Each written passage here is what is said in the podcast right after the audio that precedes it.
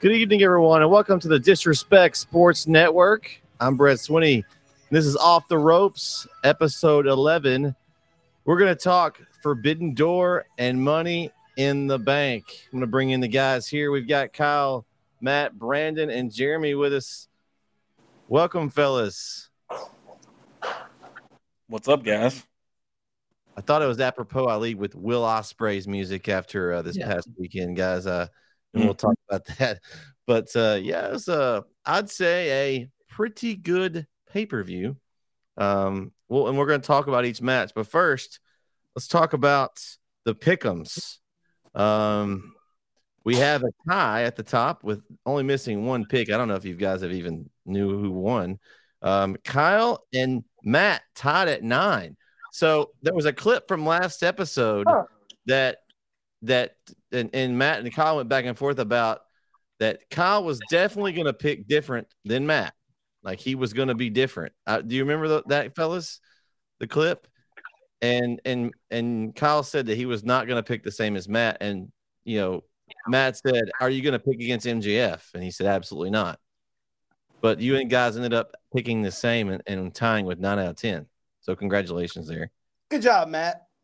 Hey, brilliant, a brilliant mind in, in UKO, and I'm glad to be part of that ride.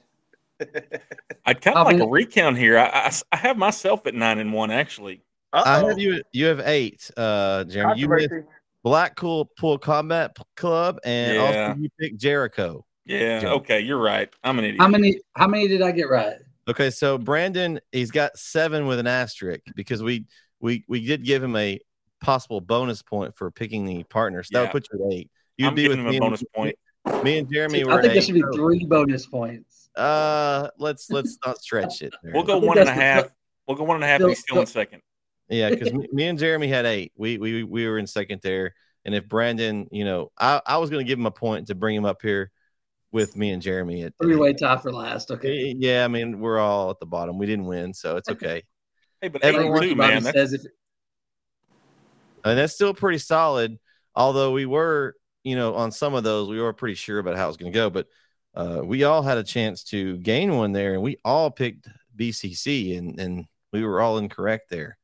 So I think we all thought that was going to be a kind of a toss up, and then we all end up going with that. So I guess someone could have slid an extra pick there if we'd have if we'd have flipped that one. But mm. you know, you know, in, in a retrospect, uh, when I was stewing over missing that thing, I was thinking, well, you know, they probably got to get the elite a, a win since Kenny is probably going to take a loss. So I guess, you know, and and Brian got the win, so you know, I guess the black.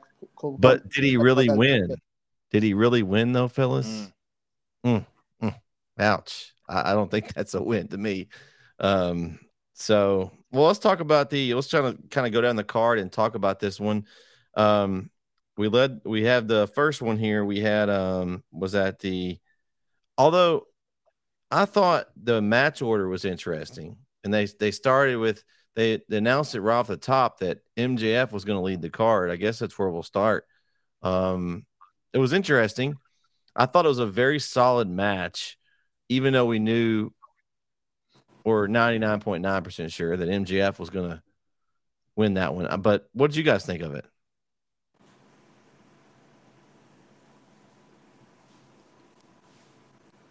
No, I'm getting a little tired of MJF shtick. You know, I, I appreciate that he's a, a nice hybrid of of Ric Flair and Rick Rude and a couple of others, but his matches are starting to kind of go under the same predictable uh, train. And I mean, he's a very good technical wrestler, but he's got to do something to tell different stories through his mat work because I'm just not seeing it lately. And again, his matches, even with Adam Cole, are becoming very predictable. And uh, I, am just not liking the MJF product right now. I think he needs to get more back on the mic, get a little bit more involved instead of being the I'm only going to wrestle once every, you know, three months kind of thing because and he has to cheat to win every time. Right. Is that like yeah. is that do y'all not get tired of that? I mean, after a certain point, does he need to prove that he's that good and, and win some clean every once in a while? I mean, because it does it really make him elevate him when he has to cheat every time? You know, I, I think it's interesting that, that Matt says that because there's a lot of talk if you read online about people being tired of MJF and kind of what his, you know, it was cool at first or it was different at first, and now it's just the same thing every week. It's the same thing every week, same thing every week. I still think he's great to watch, and I think that, uh, I think he's gotten.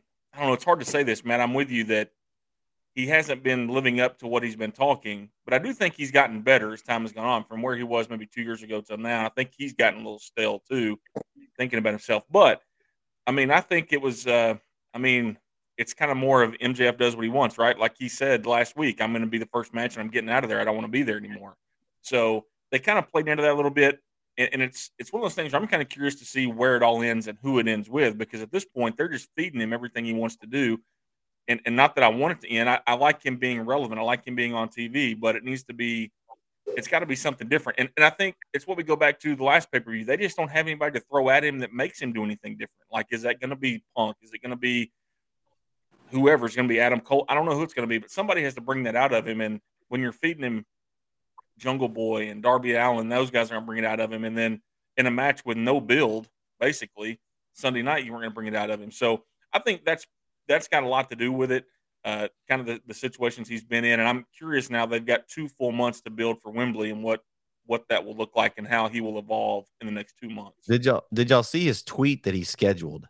I thought that was clever. he scheduled a tweet that went off during his match saying he's already beaten um his he, he beat the opponent and he's already done but it was still match was still going i thought that was kind of clever that he would do that only him would he would be so arrogant that he would schedule a tweet thinking he'd already be dealing with the match. Uh, Kyle, go ahead and give us your thoughts. I know you were about to say something a second ago. I love MJF. I think MJF is great. Um, I I don't think Tanahashi looked very good on Collision Saturday night. He looked old. He looked slow. He didn't look good, and maybe that was the style that Swerve was wrestling, and and they couldn't. Sometimes you just don't have a good dance partner. Um, but I think Sunday during Forbidden Door, MJF was worked slow enough for Tanahashi where they both looked good. Um, I, I loved just the tweet that MJF had scheduled to go out. That just shows how much of a prick he is. and uh, I just I just love it. I you think caught I that. Think, I'm glad someone caught that because I thought that was I was like when they said that and they said it on air. They said there's already. A, I thought that was. I went and looked. I went and looked immediately, and I was like, "Oh, okay, he really did send this out." But I thought it was a good match. It was a good open, and it falls into the the MJF story where he's just a jerk. He just didn't want to be in Canada, so he said, "Give me the hmm. first match. Let me get out of here." Um, I, I'm I I do agree with y'all where you both you Bret and Matt where I don't I don't like him cheating to win every time. Um, I think he needs to get some clean victories. Wasn't that 60 minute Iron Man match with Danielson? Wasn't that a clean victory? No, no, because that went into that overtime, and then he hit hit him with the camera over the head. Oh, Oh, okay. I couldn't remember. But um, yeah, he does need some clean victories. I don't I don't like that he has to cheat every time to win, but I love MJF. I love everything he's doing. I don't want to see him wrestle every week. I think him wrestling wrestling sparingly but still being on the show is okay as opposed to Roman Reigns who never wrestles and shows up when he decides to show up for work. So, I'm a big fan of MJF, love the opening match. All right. Yeah, like yeah, yeah, and MJF that you know the characters you can't it's hard to knock the character, and that obviously that's why he cheats all the time because that's builds in his character. But I agree with y'all too that he does need a clean victory here or there just to to be able to take the wrestler more serious. I mean, he's great. He's he's a great. He's the great sports entertainer. I mean, but we it, there there's another level there I don't think we've seen yet, and hopefully when hopefully it comes soon. Like Jereme said, we don't know who's going to bring it out of him, but uh, hopefully it is Adam Cole. You know, and I think that might be the Wembley, and then could be. And then if he gets past that, see, then we'll see someone Punk. else.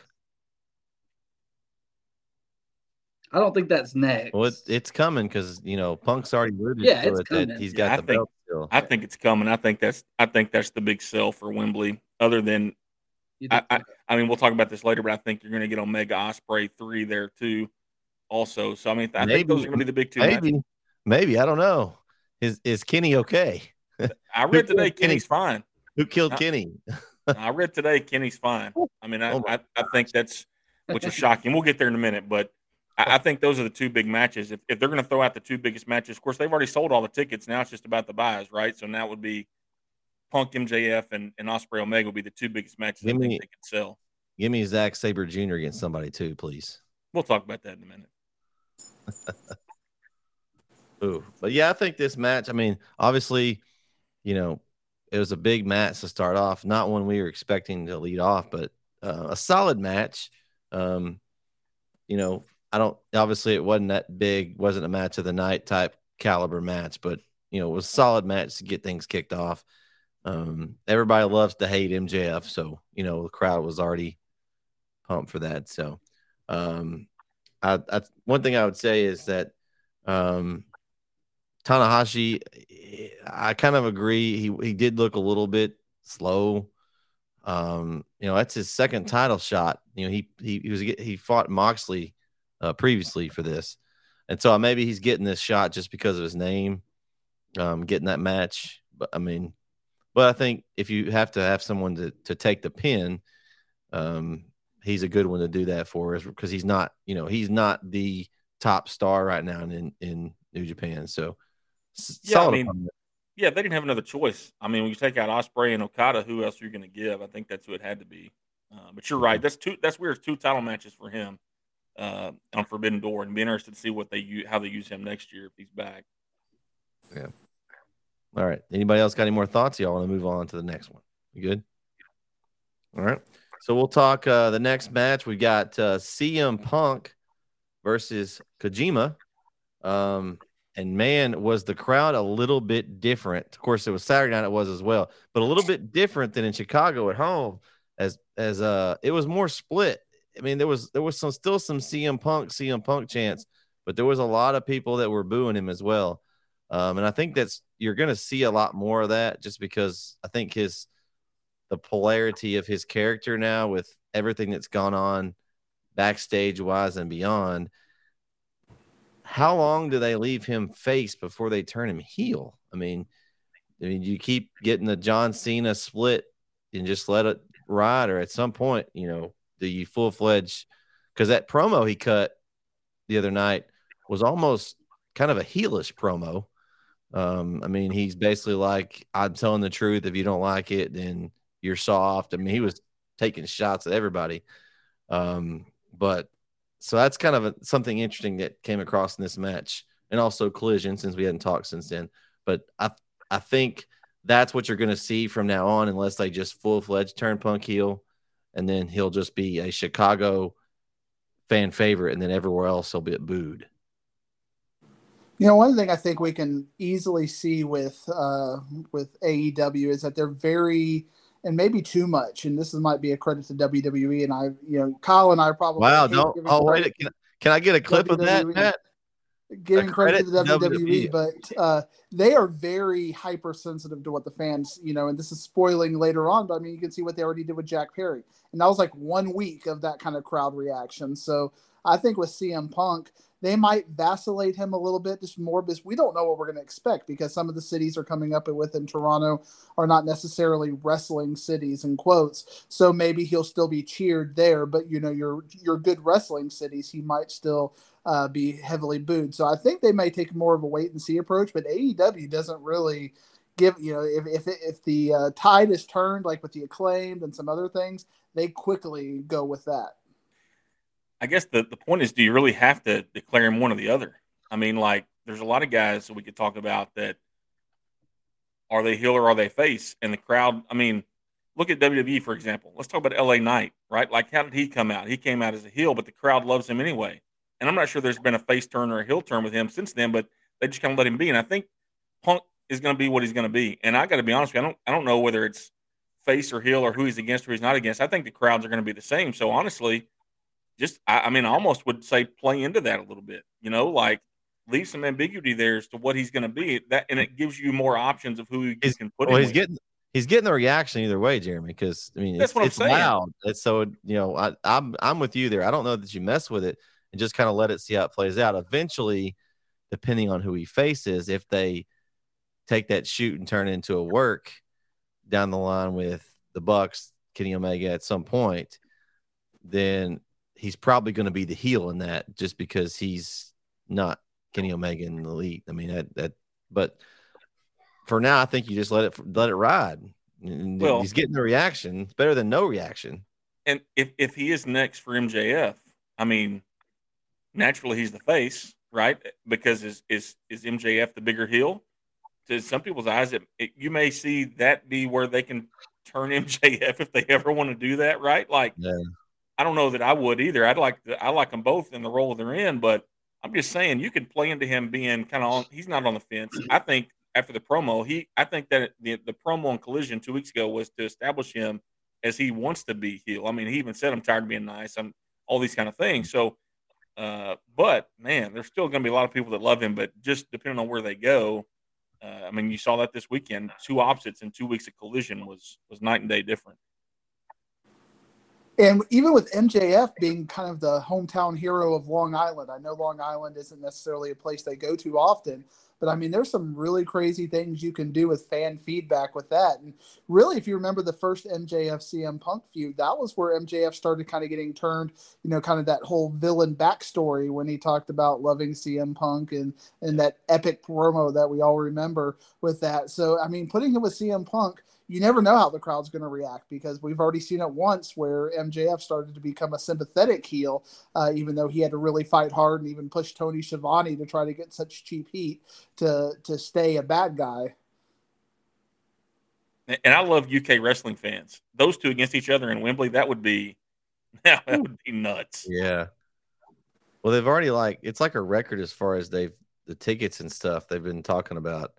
Like think only the one that's grossed more is like WrestleMania 32 in in Dallas. Hmm. So I think, I mean, and they haven't even. I mean, it's we still have two months really before it's here. So, I mean, it this honestly that could be the biggest biggest play that AEW has done so far to make some kind of dent in WWE is is do this Wembley event. I mean, oh, for honestly. sure. Yeah, and you know sometimes the gray area is not good, but I agree with Jereme about that. For CM Punk, it probably doesn't matter because you don't you have to force it because sometimes like in kind of mentioned earlier, but you don't if you force it, it could be too bad. You know, like how they used to force Roman to be a face when everybody wanted him to turn heel, and then and then now they turn heel. People people now he kind of gets a, mo- a mixed reaction. So you know you don't have to force it, and especially with someone like CM Punk because no matter what you do with him, he's going to get the mixed reaction. But I think Heel punk's the best punk. I think we probably would all agree about that. Yeah, oh, exactly. And, and I yeah. think even his, his but, partnership with FTR, even right, like I think those guys in kind of a heel role makes them even better too, in my opinion. That's you know, I mean, I, I may be in the minority there, but I, I just I'm with you, man. I would jack with it. I would let him go. I'd let it. I'd let it be. And you never know because, like, with I think of Seth Rollins, and you know, Seth Rollins has been heel technically. I mean, he's not fighting heels right now. Uh, you know, he's acting as a face, but he's you know the whole Monday Night Messiah. He never had that official turn. It's just the crowd loved him. So if you just kind of play into that and, and let him be what he's going to be, I mean, you might take the inflammatory commentary out, but it could be really fun. And it gives them a chance and it gives them a platform to do something creative when they do that right. Because, you know, some people could say that, you know, John Cena, they didn't do that right. They just kept him as a face. They could, you know, AEW storytelling has a chance to be good. And that's an area where AEW has shined. So this is a great chance, a great proving ground, if you will will for us to see what they can do with that. And and that's a credit to AEW fans, Matt and Brandon and Bret, because here's the thing I like about it is think about Jericho, the one of the biggest heels they have in the company, right?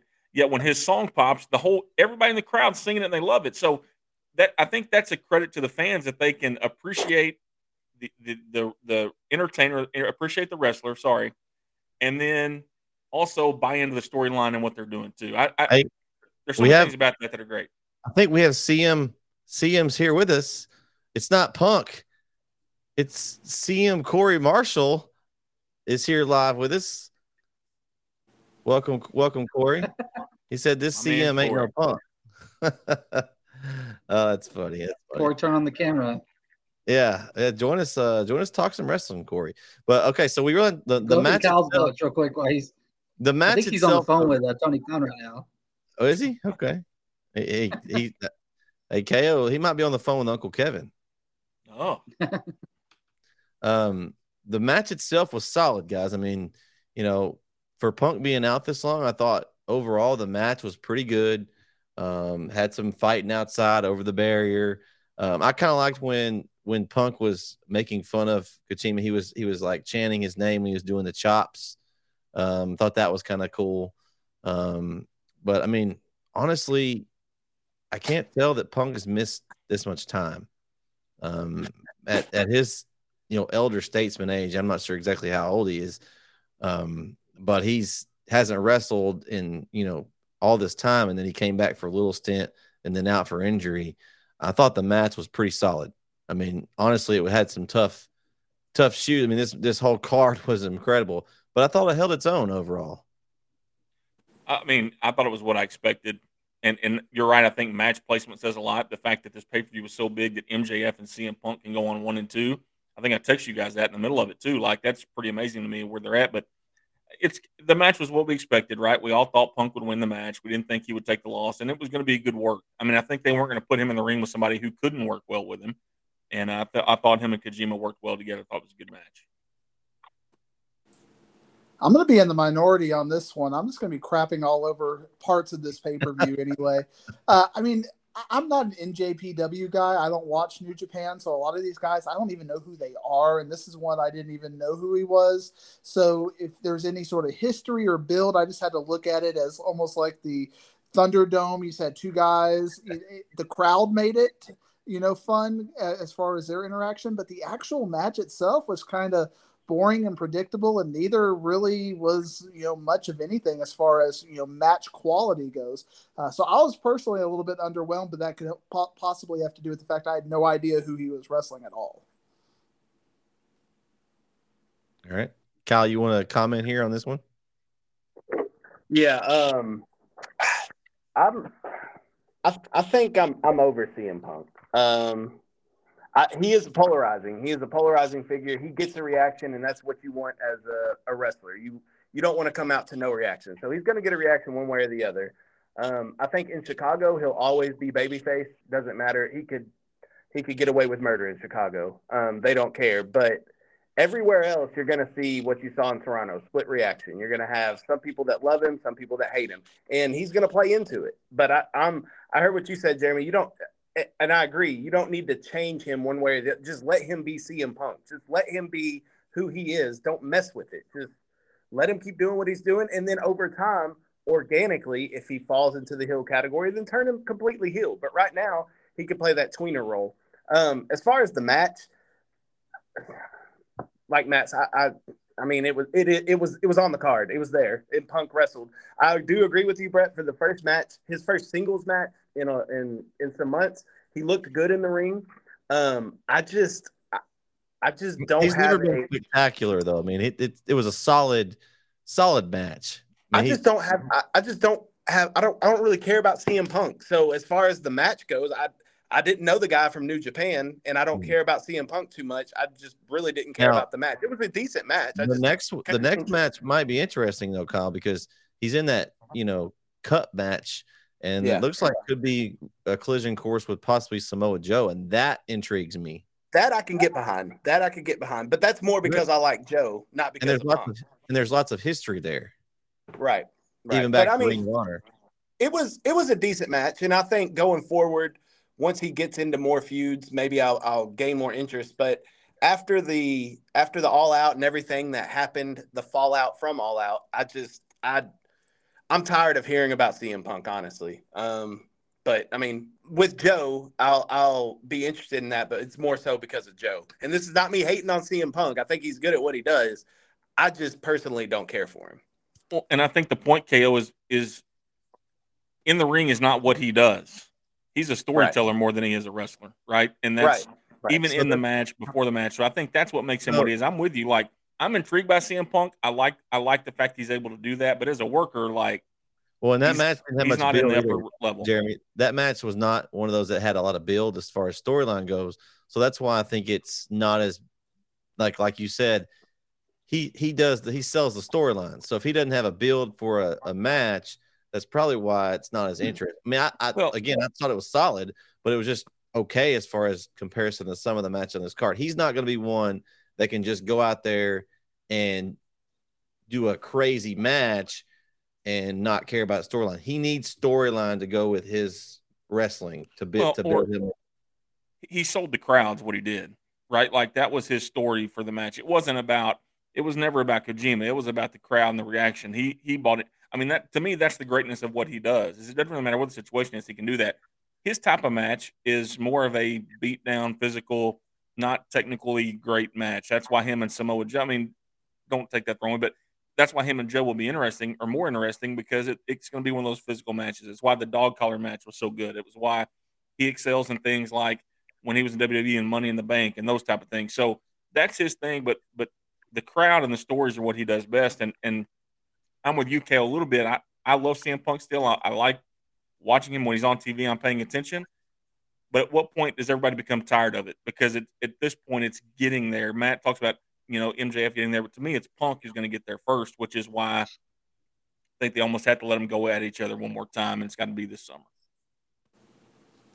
And I, I just want to kind of piggyback on that because I think one thing AEW does that is a little bit off. And I think they've really, I mean, you can even see it in Collision that they've forced it the last couple of weeks. They're giving Punk these 30 and 40 minute matches, mm-hmm. you know, or the, these time windows instead of just letting him go out there for maybe eight to 10, have that hard hitting match. And it, it's just getting too, too drawn out. So I, I, would like to see him get kind of to these eight to 12 minute matches. I think that that's his sweet spot and he might not be so overextended after that.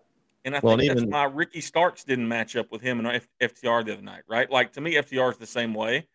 And Ricky Starks is not to me. Ricky Starks to me is more can get in the match and go for 15, 20 minutes.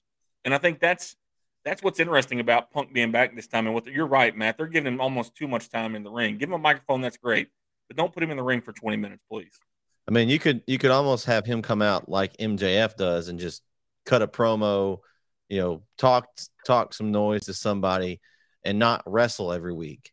And I would be okay with that too, because that's what's gonna that's what's gonna build a storyline more than him than having oh I'm gonna wrestle this guy because I don't like his tag team partner and getting these back and forth those kind of story builds. He can just do it on the microphone. Let him do that. That's what he does. Yeah. That's why people watch him, not for his crazy wrestling. He does a fine job in the ring. He's solid, but that's not what's made him millions of dollars. It's the microphone. So let him do that more and wrestle less, my opinion.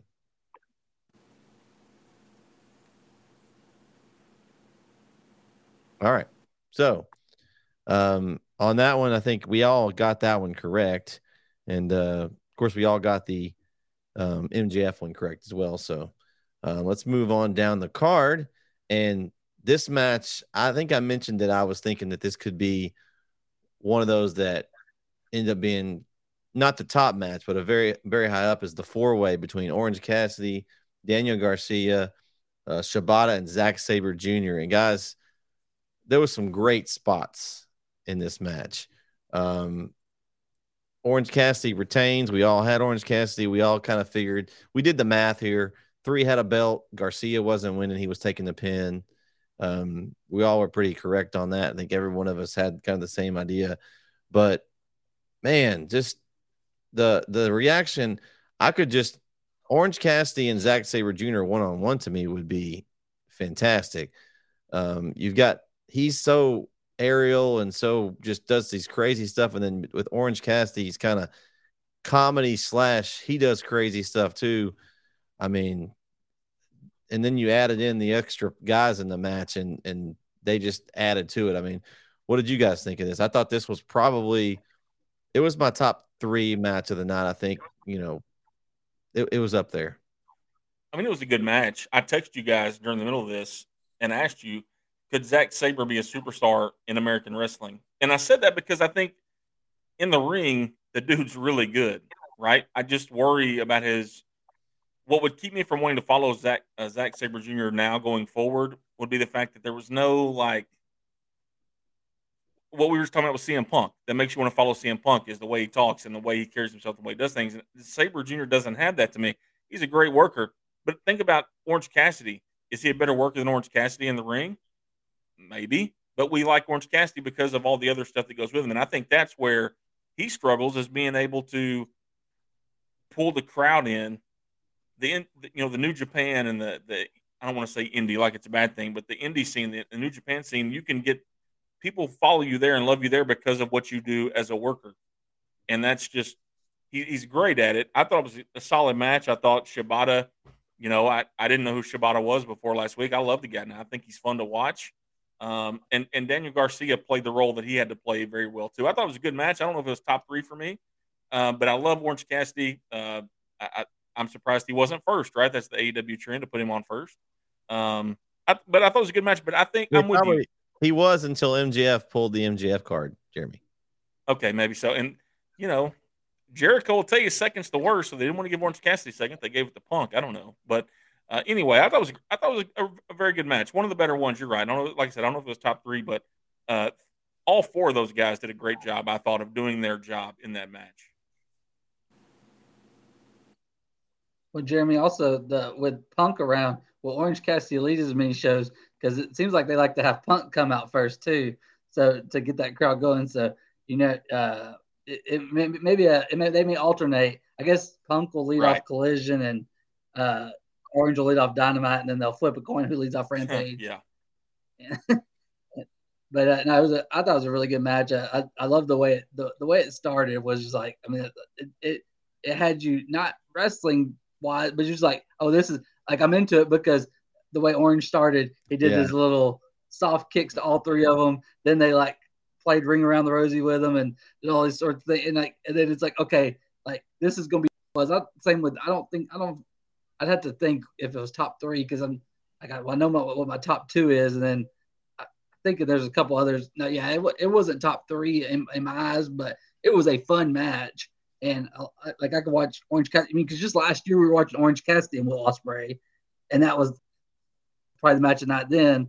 And then now Orange Cassidy's in one of the best matches again, and Will Ospreay was in the best match. So it shows when you put those two together, mm-hmm. are are separate. They're both great. But Orange Cassidy's fun to watch because he, one, he's entertaining and he's a good wrestler. He didn't, you know, at first when I, I knew who he was when AEW started, like I'd heard of him, but I didn't know like this whole gimmick thing. And so at first I was like, ah, can this work? Can this work?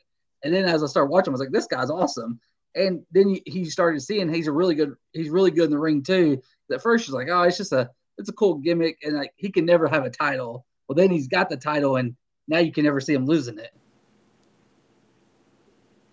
And one thing you were talking about, Jereme, and, and I and I wonder if it's kind of an AEW fear factor, if you will. And again, I know he's not necessarily an AEW guy, but I mean, he's been wrestling on Ring of Honor and other, you know, AEW things.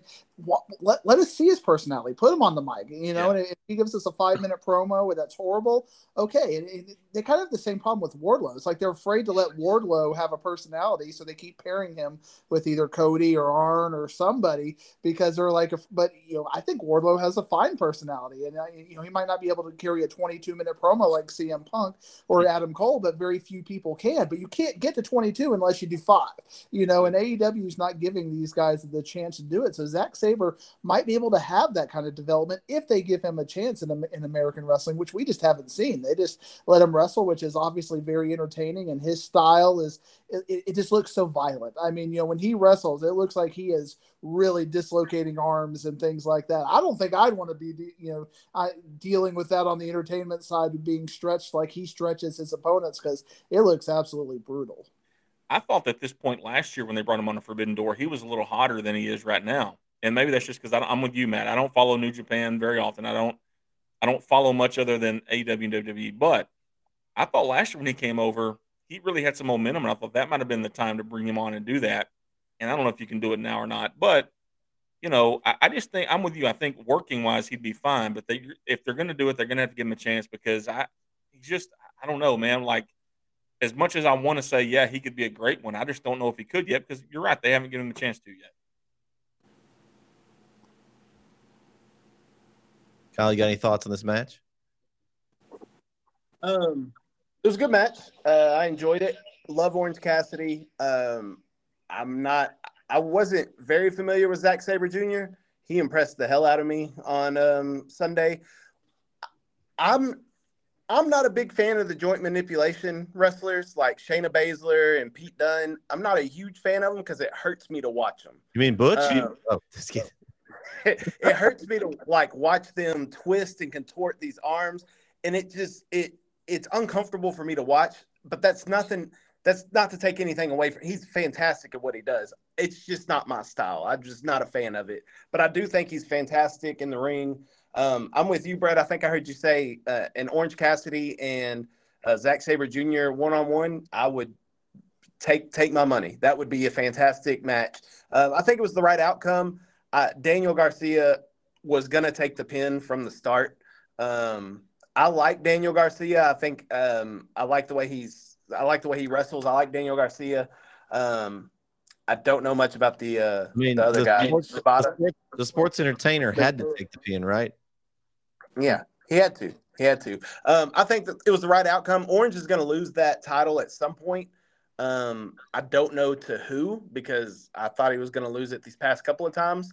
Um, I'm not sure who he's going to lose it to, but he will lose it soon. But big fan of Orange Cassidy, and um, I thought it was a great, a great four way match. Everybody got their stuff in, and it all looked good. You're losing that 60 man World War III Royal Rumble triple yes. ring match at, at yeah. Wembley. That involves aliens. Yeah, and an alien will take it. That Leonard's going to take it. Oh, oh, wow! See, you went there. oh, that's his best friend. Oh, literally. Oh, yeah. yeah. Okay. Yeah, I just I, I, thought the next match, um, guys, um, we're probably going to talk more about the after of the match than the actual match. I mean, it was solid. You got Sanada versus Jungle Boy. I guess no, Jack Perry. I guess he's no longer Jungle Boy. I don't know that for sure, but um, pretty sure they won't be doing the whoa. I guess I guess that's probably done for. Um, that whole crew is either gone or now heel. Um, but I think we talked about this, and Jereme specifically was getting bored with the character. I think we all kind of had, you know, what is Jungle Boy now? Is this we're he put him in these title matches? This was back to back title matches basically for him. Did he deserve those title matches? He really hadn't done anything to deserve them. Um, he's been hanging out with Hook and he dismantled Hook after the match. And my my favorite thing about this was Taz's reaction, guys. He was on commentary and he really sold that he was pissed off, basically, that he had just attacked his son on air. I mean, that was. Uh, it, I mean, not that we were surprised. I kept waiting on it to happen. I was like, well, maybe they're not going to do it tonight. And then they finally got up halfway up the ramp and it happened. So, uh, anybody else uh, got any thoughts on this whole match slash turn here? Well, it made sense why they gave him the match now to see what happened, right? Like it, they used it as a. I, I thought it was not odd, but after the fact, thinking, okay, they used it to one of the few things they used to to move forward an AEW storyline on this pay per view was this. I told you on the show last week, like you have to do something with the guy, like you can't take him serious.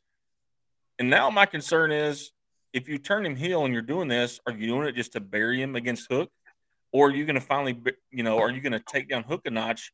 Who I think Hook gets a lot of love, and Hook's a guy that everybody wants to see more of, right? So now my concern is who you gonna who's gonna look bad in this thing because somebody's got to win and somebody's got to lose in the deal, and I think it's more detrimental to take Hook down than it is to take Jack Perry down. I mean, I just even though the guy just came off a world championship match who has the bigger future with AW? You would think it would be Hook, in my opinion. You know, and, and and you guys may disagree, but you know, it's good for him to turn him heel finally. Now there'll be some interest in what he does. The stupid song will be gone now, and the, maybe the stupid boots and the trunk, the, the, the, trunks will be gone. But um, I I, I, didn't know this was coming. I didn't really think it was coming this soon. But when I said it last week, I guess they they heard me. TK was listening, but uh, it was it, it, made sense then the match. He didn't belong in the same ring as Sanada. I didn't think. I, I thought Sanada was was better, but um, now you kind of know why he was there. Yeah, it's so much to say, Jereme, and I just disagree with almost all of it. So I don't know where to get my steel chair out. You're becoming the new KO here. I mean, KO, KO and I are the the top of the heap, and you're begging for one more win in the in the pre-cut when we're talking about who's winning. But what about what has Hook done to make you think this is a star? I mean, he's Taz's kid. I mean, that it's like, are you think Brock Anderson is a future superstar? you know, Arn Anderson's kid. I mean, what what has Hook done? He doesn't even talk. I mean, he's just you know, he sits out there, looks like Gothic Sting at, at 19 or something, and You know, he he looks like he's five eight and one eighty and can do a couple of suplexes. What what about that to you? Just screams this is a future star. The fact that think about think about the crowd reaction he gets, and he doesn't talk, and he hasn't done any of that yet. If you're going to look at those two and tell me which which of the two has the star potential, you want to tell me honestly, you think it's Jack Perry? I think the way they've developed it, absolutely. I mean, no. I think that okay, could Hook go to WWE and do be do anything other than NXT job? But neither could Jack Perry. Jungle Boy, yeah. Neither could Jack Perry, and, and that's yeah. the thing. Like, that's the great thing about AEW is those guys have a spot and they have a role. I think if you were to poll AEW fans, they would rather watch Hook than watch Jack Perry. That's my opinion. Well, well Diggs, hey, real quick. So not not the last AEW thing went to, but last May, who who was the second most over? Per, okay, first most over person at the AEW event was acclaimed, right? Right. Who was second? The second loudest pop of the night was Hook. When because all Tony Khan came up, came out the ramp. It was like it was like not even during the actual. It wasn't even during Rampage. It was like during just the the dark part. And all Tony Khan came out there and said "send," and the whole crowd went nuts. And that was a year and a half ago now. But he's, I think he's only gained. I mean, he's the same character, but now he's by himself. Well, I mean, he's with Jungle Boy, but he's he's he's not with you know Taz and them anymore, or like the the group that they, they were with with uh, Brian Cage and all them. Uh, but uh, just at the end, he was already like he was like the second most over, and I feel like it's it's grown. So, but I, I, I agree with Jereme on this. I don't know if Hook's gonna be a star, but I think he's. We've always said we don't buy into Jack Perry, and now he's in two world title matches, and hopefully, even as a heel, hopefully never again. But Hook's never going to win a world championship, right? Like right. I'm not saying that, but I'm just saying out of these two guys, one of them's going to lose and going to be knocked even further down the totem pole. And, if, and I think that you can't do that to Hook the way you've because I think they've built him up great. And I know Diggs yeah. like they had he hasn't wrestled a lot, he doesn't talk, all those things. But in the way they've done it, he's kind of become like a guy that people want. I mean, even even this past December when we were all there in, in Garland, I thought that he was still pretty over when he came out. I mean, without doing anything. So I don't know, man. I just I think that he's got the brighter future of the two with AEW. All right, Kyle. We're waiting on we're waiting on Kyle's opinion. I'm I'm, I'm just chomping the bits to hear what Kyle has to say. If he's going to go on Team Matt or is he Team Jereme? I don't know. Me and Matt have been getting along this podcast, so I, I might have to side with Matt just to keep the good graces there. And we're right next to each other on the screen, so I don't want him reaching across and and make a contact. um, I I like both of them. Um, I I like Hook. I want to see more from Hook. I want to see him go through longer. I want to see him have a 15, 20 minute match. And most of his to. matches, most well, yeah, but most of his matches have been five minutes, squash matches, pretty much. Um, I want to see more out of Hook. I think Hook has a lot of upside. Jungle Boy, to me, with his babyface run, hit a wall. There was nothing else he could do. He wasn't going to win a championship. He had already done the tag team stuff. I mean, I guess you could send him after the international championship, but he's not going to beat Orange Cassidy for it. So I think they needed to do something with Jungle Boy. My question is, let me let me throw this at y'all and see what y'all think. Jungle Boy rejoins Luchasaurus and Christian, and here's why. Here's why. Because he can look at uh, what what Christian has done for Luchasaurus. Well, Luchasaurus, kinda, where I'm going to put this in quotations, has a TNT title. So he can look at that and say, well, Christian got my best friend a, a world championship. I haven't been able to get that on my own. Let's squash whatever beef we had. Christian, get me a title. Um, and after after Luchasaurus won the TNT title, Jack Perry tweeted out, "Congratulations!" Dot dot dot. I think I think Jungle Boy is going to join Luchasaurus and Christian and create a little faction. That's I hope he does. Opinion. I hope he does because the only people more irrelevant than Jungle Boy are Christian Luchasaurus. Seriously. Seriously. You know, I thought yeah. Christian I thought Christian was holding that title. Is he not he's not the champion? Because I could have swore well, that was what he said on I'm, there. I'm also waiting on Luchasaurus to turn on Christian. I'm waiting on Luchasaurus to turn on Christian because Luchasaurus gonna be like, I won that title. So, you didn't so do anything. Go. Here we go. It'll happen. So, it'll, so it'll happen Cage, on Rampage one day. Christian Cage is gonna recruit Jungle Boy to, to get his back when Luchasaurus turns on him, and then he takes Jungle Boy under his wing and tries to win him a title. I just hope TK has an idea on what to do with Jungle Boy. That's my thing. I think he needed this heel turn, but where do we go from here? If if he's about to challenge for the FTR nothing, title. FTW. He gonna carry around the FTW title for FTR, a while. Yeah. Another yeah, meaningless yeah. title in the company, just like the TNT title, meaningless. I, I, like what you're you're thinking, KO, and and but sometimes you know we're we're, we're, we're staying we're staying relevant together. But you know, I, am thinking back because when, when I was really trying to process Jereme's point about Jungle Boy, and and and I, I agreed that you know you kind of hit the wall, and they because they tried to break him up, but you know, put him. I wouldn't hate him back with Luchasaurus. That was an entertaining team, Jurassic Express. I didn't even hate Marko in there. I oh, would Marko love to see. I would love to see heel of Jurassic Express versus like FTR. I mean, there are so many things that I would be okay. I want to see that. I want to see that. Uh, you know, J- Jack Perry versus any of the faces or any of the heels in the mid card. I don't have much of an interest in that. And you know, he might have some good matches against a Swerve or something, but put him back with Luchasaurus. K- KO might be onto something. Uh, you know, he just might not be somebody. Whoa, whoa, whoa! Stop the press. he might not be an individual wrestler. And, well, he you're right. Man. He's not, and and I'm with you. If you put them together, yeah, I can't. It's it's weird right now, honestly. I gotta but, tweet that. but but the problem is that it. You say you can't. You're not interested in him against mid card guys. He is a mid card guy.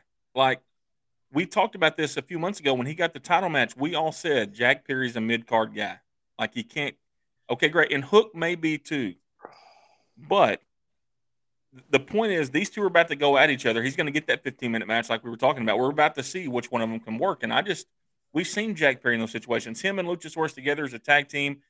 Did anybody really take them serious? I know they were getting title shots or what they were title whatever, but like I don't know, it's less believable that they're champions than Orange Cassidy's a champion. I mean, I don't know, man. Like I'm just I'm I'm I'm not a big Jack Perry fan. I don't like what they've done. it hit a wall for a reason. It hit a wall because nobody cared about it anymore. Well, so my does opinion. He, does so is he does he sell you with Luchasaurus as a heel team? No, them two together better than him by himself as an well, individual. Better than him by gotta, himself, but but they're going to take on the moguls. They're going to take on Swerve's moguls on Rampage every week. Is what it's going to be. Well, you got to do something with him, right? He's got to go somewhere. So if he if he's not a top, he's not a. You don't like him in the mid card by himself, then stick him with somebody and you know have have a feud with another heel group. At least he has something to do. I mean, if you do stick him by himself, I mean, I'm kind of with you guys. I I'm not like at first I was like, oh, it's cool music, you know. After the first two or three times, I was over that, you know, whole thing, and then, you know, then they the whole feud with Christian and Luchasaurus that was entertaining because they were like, you know, so good friends and all that. But then they kind of got lost once that feud was over, and he and he kind of just they were, they didn't have anything else for him. It's like they didn't know what to do with him, and so then he's been teamed with well, he teamed with uh, Hook, he teamed with um, some other people. He's kind of te- he's kind of jumped around and formed different tag teams with different people. And then they threw him in the four pillars match where he had no business being. Um, then they threw him in this title match where they had no business being. And I don't know if that's was to try to make him down on himself where he just got so ticked off he turned heel. Like like y'all said, maybe that's where they were going with that. But now, I mean, maybe he feuds with Hook this feud, but after that, he just needs to find someone to, to join. And, and I, I just don't think by himself that Jack Perry, I don't buy it by himself as a as a heel or a face, honestly. The the one final thing I'll say about this before we move on is when when Jack Perry was relevant in AEW, the roster was a lot less talented and a lot smaller than what it is right now. I mean, let's let's be honest. When AEW was first starting, they needed a guy like Jack Perry because he was he was on there every night. He was wrestling every week, and now they don't need that. And that's kind of the that's kind of the unfortunate part for him is he hasn't been able to elevate himself to that top level, and I don't think he ever can. But now he's going to be more and more irrelevant because they just continue to bring top guys in, top guys, top guys, top guys, and and he's going to be a good worker for him. He'll carry matches for him when they need him but he's not a guy that they can count on. I think is going to be in the title picture uh, of any title, honestly. And I'll give you my last word. I think Luchasaurus is a hell of a hand. I think he is a talented wrestler, and I enjoy watching him work. He was better on Big Brother. But... we all got that one correct. Uh, the next one we all missed: Team Elite versus Team BCC. Um, man, this was another just crazy match. Um, I think to me it was really strange not having Kenny Omega and Brian Danielson in this. You added a couple of you know Japanese wrestlers, which they they did fine. You had you had um the whole thing with Kingston Moxley that that dynamic in there was interesting, but then you had Kingston, you know, wanted basically wanted to kill the elite too. I mean that that whole thing was uh was interesting, but you know, long story short, uh, Team Elite got the win, even though they were arguing at the end. Um, thought Kingston was going to drop their deck the Elite on the way out. Um, but uh, solid match, guys. Um, I like. I think this one could have been where I, you know, I said top three earlier with the four way. This one was right there with that one. I just enjoyed the interaction of the four a little better than this.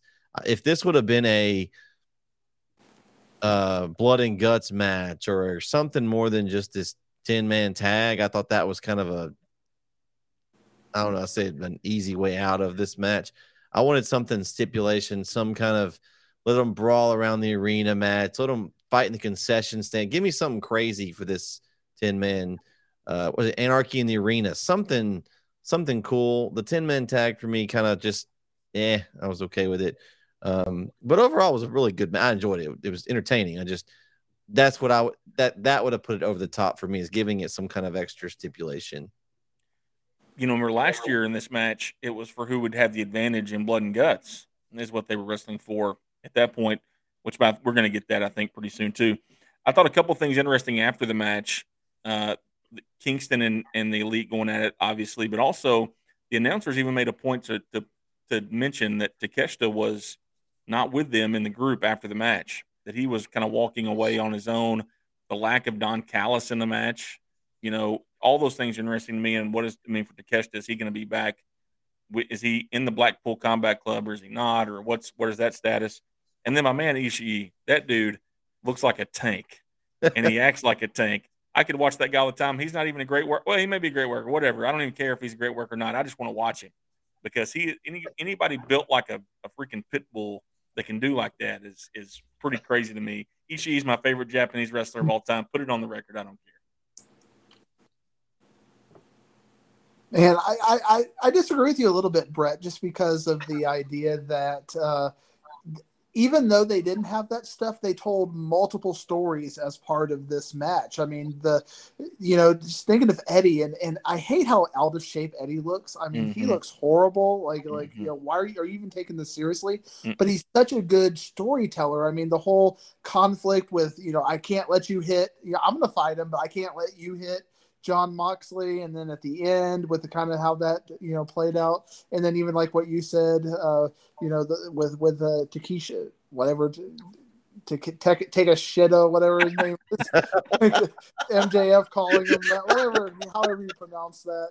Uh, I, I thought they did a great job telling stories and giving these 10 people a platform to tell their story in this match without making it a big deal. So I think given what I was my expectations going into it and what they produced, I came away, you know, instead of underwhelmed, a little bit overwhelmed. I was I was impressed with how how they advanced different elements of the story and nobody even looked bad, you know, at the end of the day. So I liked it. Yeah, I thought I, I thought it was a good match and you know, it's funny the super, super kick is one of the that and the spear, like two of the most overused moves in wrestling. But outside of the Usos, nobody makes a super kick look cool as like the Young Bucks do when they. the Usos have them top, but the Young Bucks is just fun watching them super kick the crap out of everybody. And then, uh, and then I think one of the most surprising things is that Ishii got the pin. I mean, I think that like, but I, I was like, I'm with Jereme on that. He was fun to watch. I, I don't really know who that like I don't follow these Japanese guys much. I know Okada and a couple of the others. But and I, I knew who he was, but I've never like sat down and watched matches of him. And I was like, I mean, that, that guy's fun. I'm, now I'm gonna have to go look for his matches.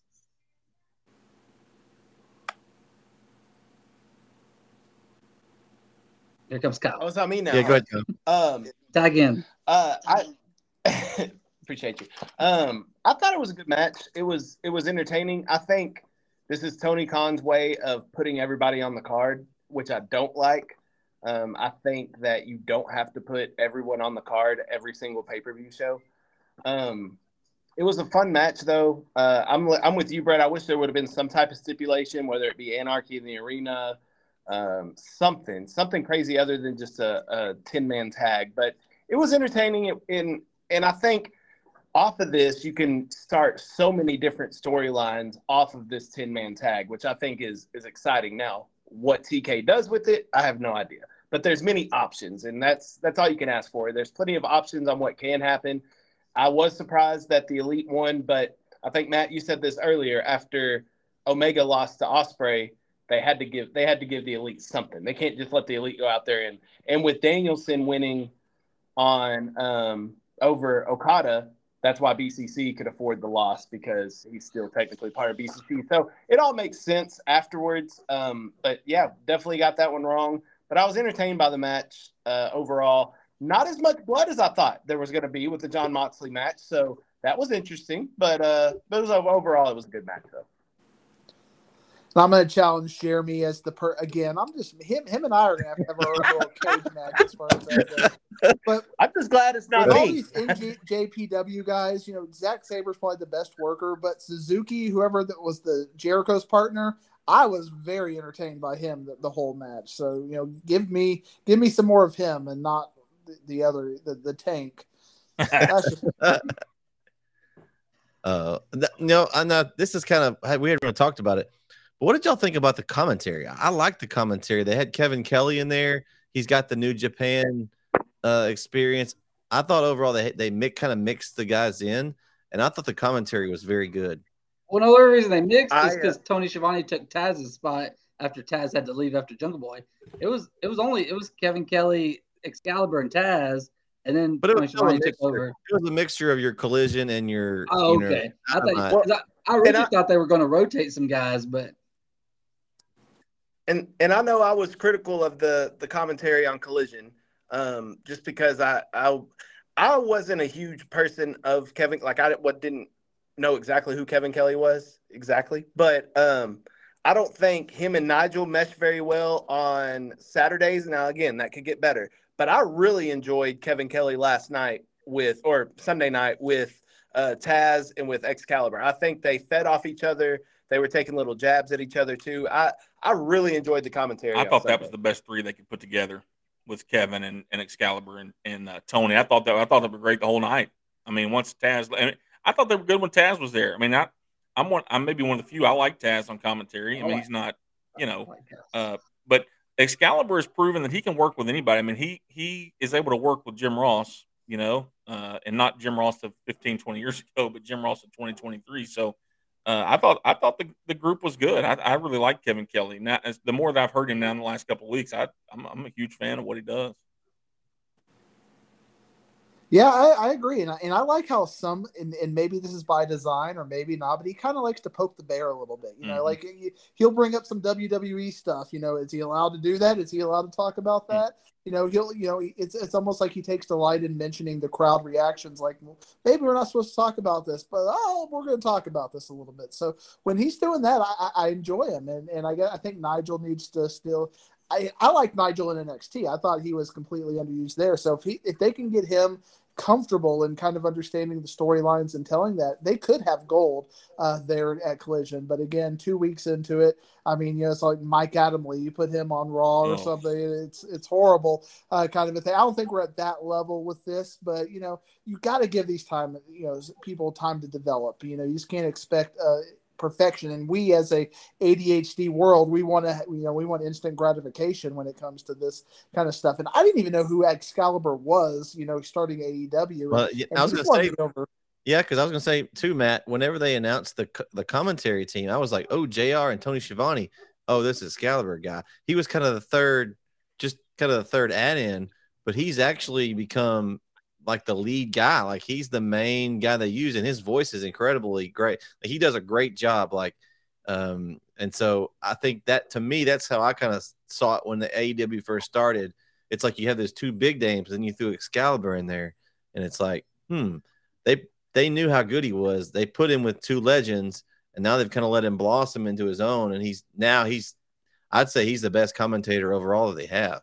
Yeah, I mean he's the voice of, of the promotion for sure, right? I mean even even though I, I still think Tony does good work, but it's it's Excalibur's voice that runs the show, in my opinion. All right, uh, next match we got Toni Storm, Willow Nightingale. Um, you know, for the AEW World Championship. Um, yeah, this this was an okay match. I mean, not much build to it. Um, they've been kind of they've been kind of cross paths as far as storylines go with the whole outcast. I think she's gotten spray painted a few times, but not a whole lot of build for this particular individual singles match. Um, I mean, it was a fine match. I just nothing special. I mean, it was just an okay match. We knew Storm was going to win. They're going to roll in her to Wembley. We'll see who she ends up facing. Um, I mean, I, I mean, probably Britt Baker unless um Hayter can come back because you know Hayter's. I think she's from England or somewhere in over there. So I think that would be the match that the crowd would love. Um, but if, if she can't return, it, I think it's Britt Baker. But um, this match was fine. What what you guys think? Much like Bronson Reed is becoming a recurring storyline, I'm not, I'm gonna have to build another storyline with Jereme here because on our last episode, he we had a little debate about Saraya and and Toni Storm, and if he thought Toni Storm was a star, and he thought I, I, believe you, you did think she was, you know, a star, but to me, I think she's like the jungle, the Jack Perry of the women's division. She's just not that great as, as, far as that goes. And Willow Nightingale, like ragdolled her around and she had to have a cheap victory. To me, Willow Nightingale was the star. I, I love the match. I showed my kids that match and, and we were entertained by Willow Nightingale. What does Toni do? I mean, she she doesn't even look believable in beating Willow. She had to do a pile driver after getting, you know, beat up for 20 minutes just to get a win. I I don't get Toni Storm still. Okay. What does Toni do? Sweet cheek music. I was since you went first, it's going to look like I'm just cowering down to you, Matt. But here's what I want to say: I was wrong about one thing last week. I said that I didn't think Willow Nightingale belonged. Okay, and I still don't know if she deserves to be the champion. But I will say this: as I was watching the match, I thought she is a lot better than I gave her credit for. Number one, and number two, for somebody that is, um, there's no great way to say this. She's very athletic. She is a lot more athletic than you would believe, and and I was watching back uh, yesterday the episode. I was showing my son some stuff we talked about last week, and KO even mentioned how she is like a man in the ring, and I was super impressed with her. I think that the opposite of the Jungle Boy reference, she has a future with AEW now that I'm not. I mean, I'm sure they saw it. I didn't believe it. I didn't see it, but after Sunday night, I'm like, so, okay, I'm all in. So, I think so she can be second, really good. Guys. Wait a second. I think I was the one. I was high on Willow Nightingale as well last week. You um, were because I said that that Mercedes Moné put her over, and they saw something in her, giving her that title. And you guys were, were all crapping on me basically for even thinking she had a chance this match. I, I believe so. If we can go back and look You're at that. You're right. You're right, Bret. You're right. We we were on you about it. Maybe KO was trying to shake his head that he wasn't, but he no, kind of was. Said she was a mid carder. If I remember correctly, what, wasn't that she was a mid carder. That was nothing else. Time out. Time out. Wasn't this the the incident where we said um you said that she was going to be elevated and that's where we got all on. yeah. Yeah, that was that's we never said that she wasn't so, good, and that's not why we were getting on you. We were talking about being elevated. Yeah, when they and if you listen to what Matt just said, you can't elevate somebody if they go against somebody who's not very good. I love Toni Storm. I think she's great, but I also like Bronson Reed, so me and Matt are never going to agree on that. But uh, but I think I don't think Willow's elevated because of it. I think Willow's very good in the ring. She's very good at what she does, but I don't think she's but elevated think because of her, this match. Someone referred to her as a mid carder, I believe. She is. she can hold mid card. She can hold mid card or Japan titles. That's, that's I don't cool. know, man. I'm I'm not I am not completely team Bret at this point but I'm closer to Team Bret than I was a week ago. Right? Like yeah, I thought she was really I thought she was really good Sunday night. Like Right, but but Matt Diggs said that uh, Toni Storm's like the worst champion we've ever had. He basically said Toni Storm's a mid card champion too, and so yes. so here's the pro- here's the bottom and line. all look better than her. We all disagree about this on some level. The point is, I was yeah. I'm going to admit where I was wrong, which was I didn't think Willow belonged in the match, and she belonged in the match. And I didn't think she belonged in the title picture. I think she does belong in the title picture. I think wow. she is a lot better than I give her credit for. the rest got, of you guys, you can deal with your good, own problems, but she's got a good pop too. She gets a reaction when she comes out. She's got that upbeat music. Um, Matt's that's why Matt's probably showing his kids. You know that she's a kid friendly uh, act that comes out. She gets the crowd. I'd I'd I'd kind of compare her not on the same level, but the similar way to Bianca Belair in WWE. She's you know she she's got the kid the kid I got. I got one for you better. I got one for you better, bro. Right. The the original Bailey, Bayley the hugger okay. Bayley. No, that's, that's it. That's Willow. Yeah. Okay. But yeah. that's what Bianca Belair is now current WWE. That's why they don't want to turn her because like my daughter loves Bianca Belair. She's so mad at Rhea Ripley right now for for uh for beating her. And so that's the kind of that's the kind of uh, audience that she's hitting. So, you know, there's something there, I think. I'm I'm kind I mean, I'm not totally down on Toni Storm. I do think she's probably one of the I don't say weakest, but non-impressive champions that that AEW's had in a while. I don't. I think she's to me is she the third best in her own group, and she's the champion, Matt. Yeah. No. Saraya is worse than Toni. I would take Tony Toni Saraya, over Saraya every day. Well, I'd take Toni over Ruby Soho. No. Yeah, no, I, the best. I, I would take Ruby. The best. I, I, would go Ruby. Ruby can Toni, go in the ring. Ruby, but Toni, Saraya. But Saraya, as far as like, she's there because she's a big star. Like you see her and you, you see star, she can talk. She's got that. She may not be able to go as well in the ring, but as far as star quality, you know, we just talked about CM Punk. Not that's not what sells her. It's her character. And Matt's shaking his head. That's kind of what what you think, Matt, as well.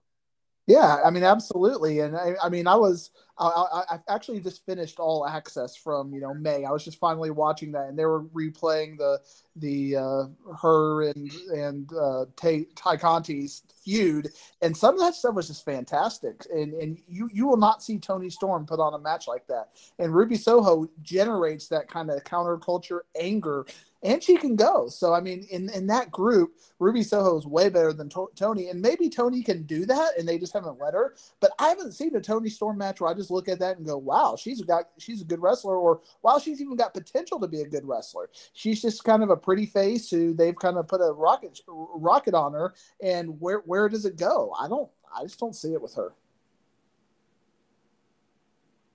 Yeah, it's a it's definitely controversial. We'll see how it goes over the next couple of months and and who gets that next shot. Um, it'll be interesting to see see that. But uh, the next match, I'm excited to talk about this next match. Um, match of the card, match of the year, match of year, what I've ever seen in my entire life. Maybe. I mean, uh, Kenny Omega, Will Ospreay, um, and, and it's like who killed Kenny. Thankfully, he's okay, but that was the ugliest uh, Tiger Driver 97 or 91 or whatever they, I guess it's not, it depends on their, their birth year. I've kind of figured that out. So whatever year they're born is what they, what they use. I think it's 91. Um, but man, was that nasty. When, when I sent that back to you guys and y'all watched it, I mean, did y'all, did did your stomach just kind of curl up like mine did? It was nasty when it happened. You know, I remember when it when it happened live, I thought, oh my gosh, like he might, well, especially with injury history, like the guy might be dead. You know, I, I hate to even go first here and let Diggs tear me apart for this, but I text you guys, and when I said this, I can't think of a match in my life that I thought was better than that that I watched. I mean, truthfully, recency bias is a factor, right? But I think that I, I thought Ospreay and Cassidy last year was a great match, and I, you know, while I, I like Kenny Omega, I think the guy's great, but I'm not I'm not a super Kenny Omega fan necessarily, but it, it but I think he's you know Sunday was phenomenal on both ends, and I think Ospreay is the guy that if if I'm you know, we kind of joked about the tweet WWE wanted to make him Dom's assistant, but the dude's about to make a bunch of money whenever he's available because he can carry any company that he wants to. And and I just match the best match in AEW history, right? In the short history. Um I, I can't think of one better. I was blown away by it the entire time watching it, and when it was over, you just kind of sat back and like, holy crap, like that needed to be last. Um, I was just waiting for like the next spot. Jereme is like, that they're gonna top that. Oh my gosh, they just oh, what? It's just kind of like one after the other. For all the bad crap we have to watch in wrestling, there's a lot of bad out there. That was that was really good, and I think you could take people who don't even like wrestling and show them that match, and they'd be like, okay, that's that's pretty good. And and so for somebody who who watches it, I'm not sure I'm a student of it, or I'm not sure I'm a history buff of it, but it is it was if I could watch that every day for the next however long, I think I'd watch it. I mean, it's just it was unbelievable to me, and uh, one of the if not the best match I've ever watched. It was definitely top two or three. I can't think of any that even rival at this point. I made Matt leave. And then a lot of matches you watch, you know, you're like waiting, you're like ready for them to end. You know when they're going. That one you didn't want to end, and you didn't know when it was going to end.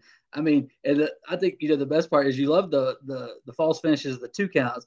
But the best part, or one of the best parts, was when Kenny, I mean, when Will did the uh, one winged angel on Kenny, and he kicked out at one. At one, yep. It, and it was like, I mean, that was like 45 minutes in too. It was like late in. It wasn't like early he did that. It was late, like, like, oh, this is it. And he kicked out at one. Is like, could this get any better? And then like everything else had already happened. It was already like a, a terrific match. And then that happened, and then they just kept going. I mean, there were still more kickouts after that, and it was just one of those things like you didn't know when it was going to end because every time you thought it was going to end, it kept going and then you're like, well, I don't want this to end. But also, you know, I, I think Kyle said something about he thought it was going to be a draw, and I was like, I don't want to end in a draw, like because we, you know, we thought Ospreay was going to win, get the title back, and it's like, I, I feel like it would have been cheapened a little bit if it ended in a draw, but uh, just a fantastic match, and you know, I was the same way, Jereme. I've, I've still been the last two days. I've been trying to think what matches I've seen is better, and I've thought of a couple up there, and I'm like, but I don't know if they're better. Like that, I mean, that's one of the best. What, what about even best what about even Ospreay? Like playing to the crowd, getting the Canadian yeah. flag and like wiping himself with it and playing. I mean, and, even tell, and then licking Kenny's blood off his arm. Yeah, telling a story even in the middle of the match. I mean, that's to me just yeah. extra on top that adds just adds that much more to the the amazing action in the ring. Real quick, Brandon. Yeah, I want to watch him every week. Yeah, real quick, Brandon. You mentioned the draw part of it when they actually announced how much time was left, I was I didn't hear it at first how much they said. I thought, okay, we're about to get a draw because very few matches do you hear them announce the time left. And then when I didn't hear it was 30 minutes, luckily Tony came on and said that. But the yeah. first thing I thought was we're going to get another draw, which perfect. If you want to have a draw, fine. We'll go back to Wembley and we'll do it again. I think that's what they're going to do, and I think I can't wait. But I want to go back to Wembley. Yeah, but I didn't want the draw. I no, no, no. Like, I'm with you. Now, now, now we're going to get a rubber match. I'm with you. I'm with you. Man, I, but it, it would have been great no matter what. But it's a better that we had a winner. I, I wish Bret had me a, a, thunderstorm cloud or something because we we need me to have the thunderstorm coming in here and just completely raining on this because and, and, and I have to put a little bit of nuance. It was a fantastic match. I, I, I would rate it a, maybe a 4.5 star kind of a match. But you know, y'all are talking best match ever, elite kind of just that that next level. I, that's your new. That's your new. When, when I th- when I think of kind of what I consider one of the best matches ever, I think of Undertaker HBK at you know at 25 WrestleMania 25, and even though there were some false finishes in that, it was believable.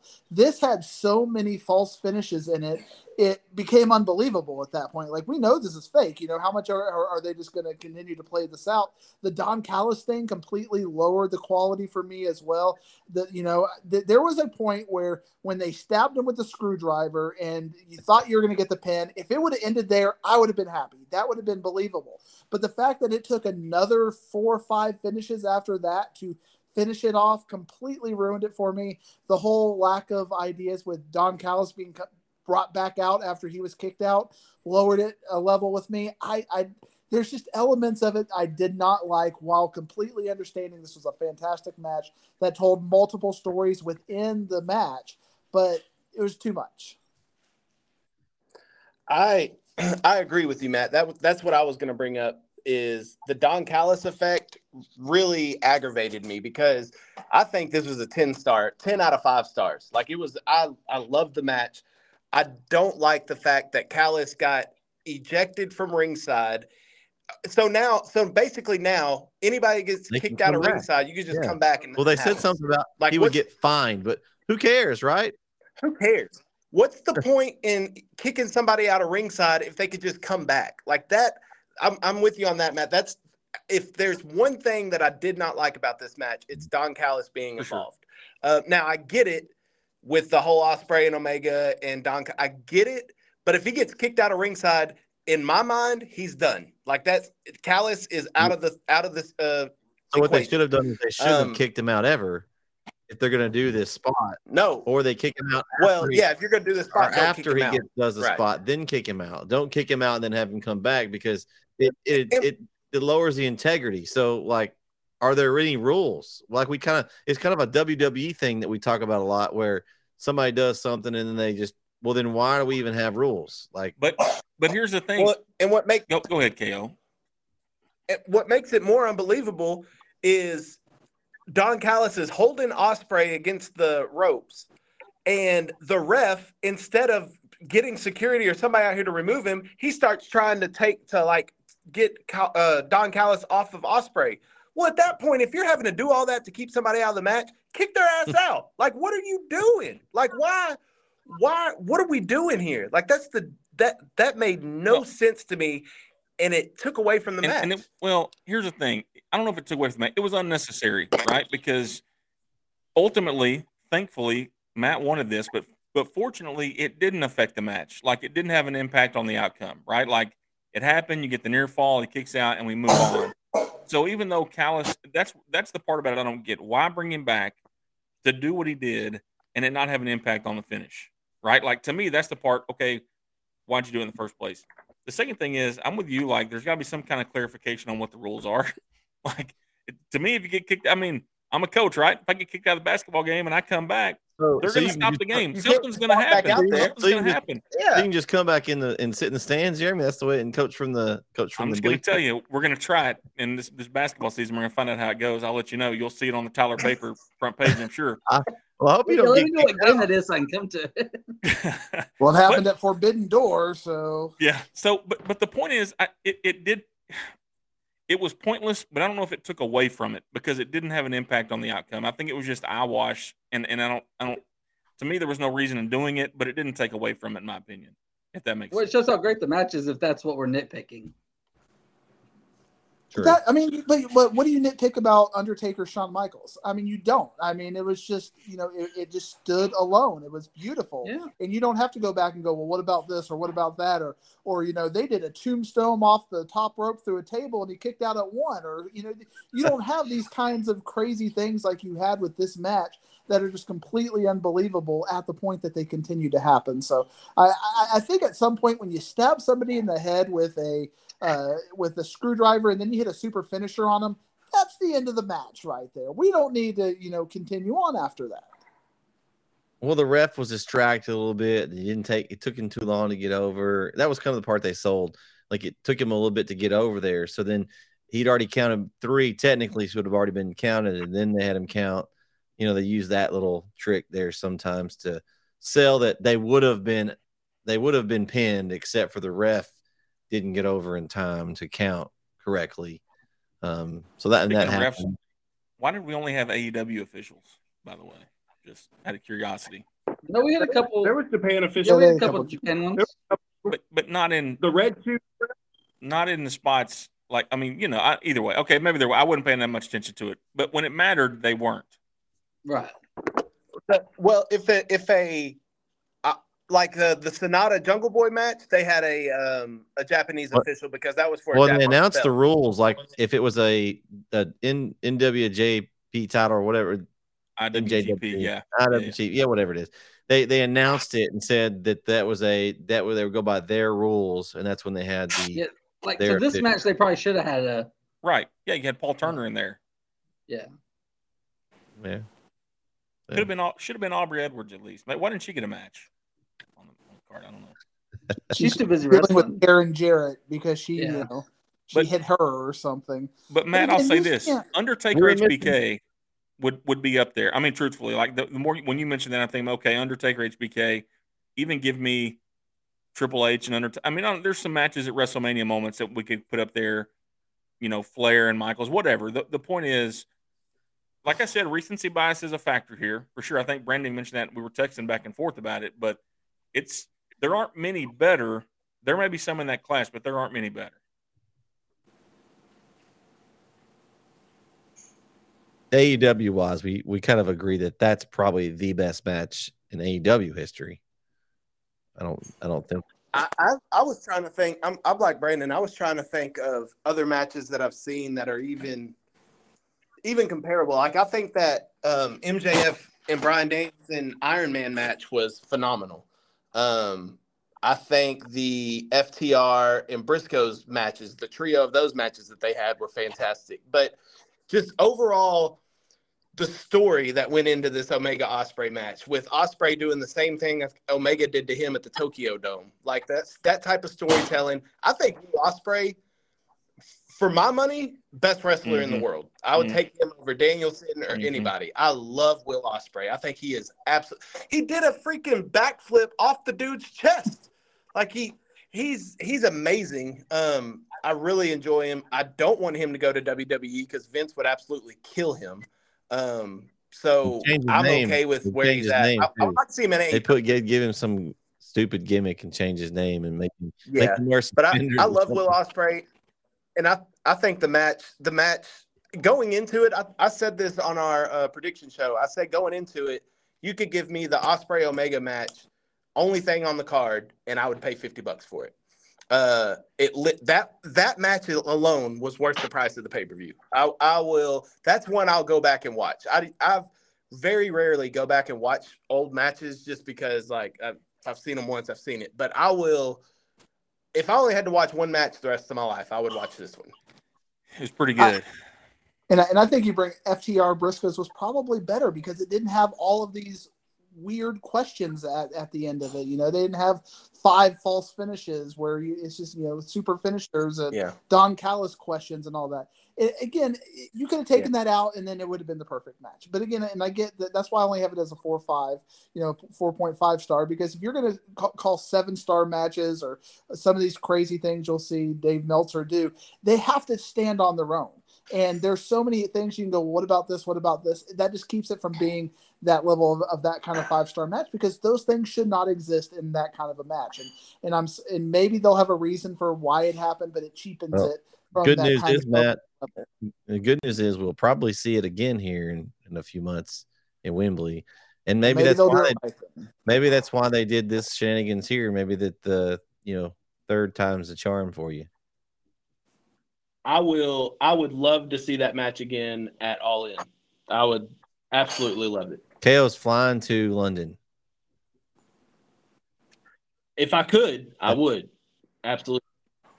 Hey, maybe we could all chip in and get one ticket, and one of us could be a correspondent over there. Oh, he wants it to be him, I think. Yeah.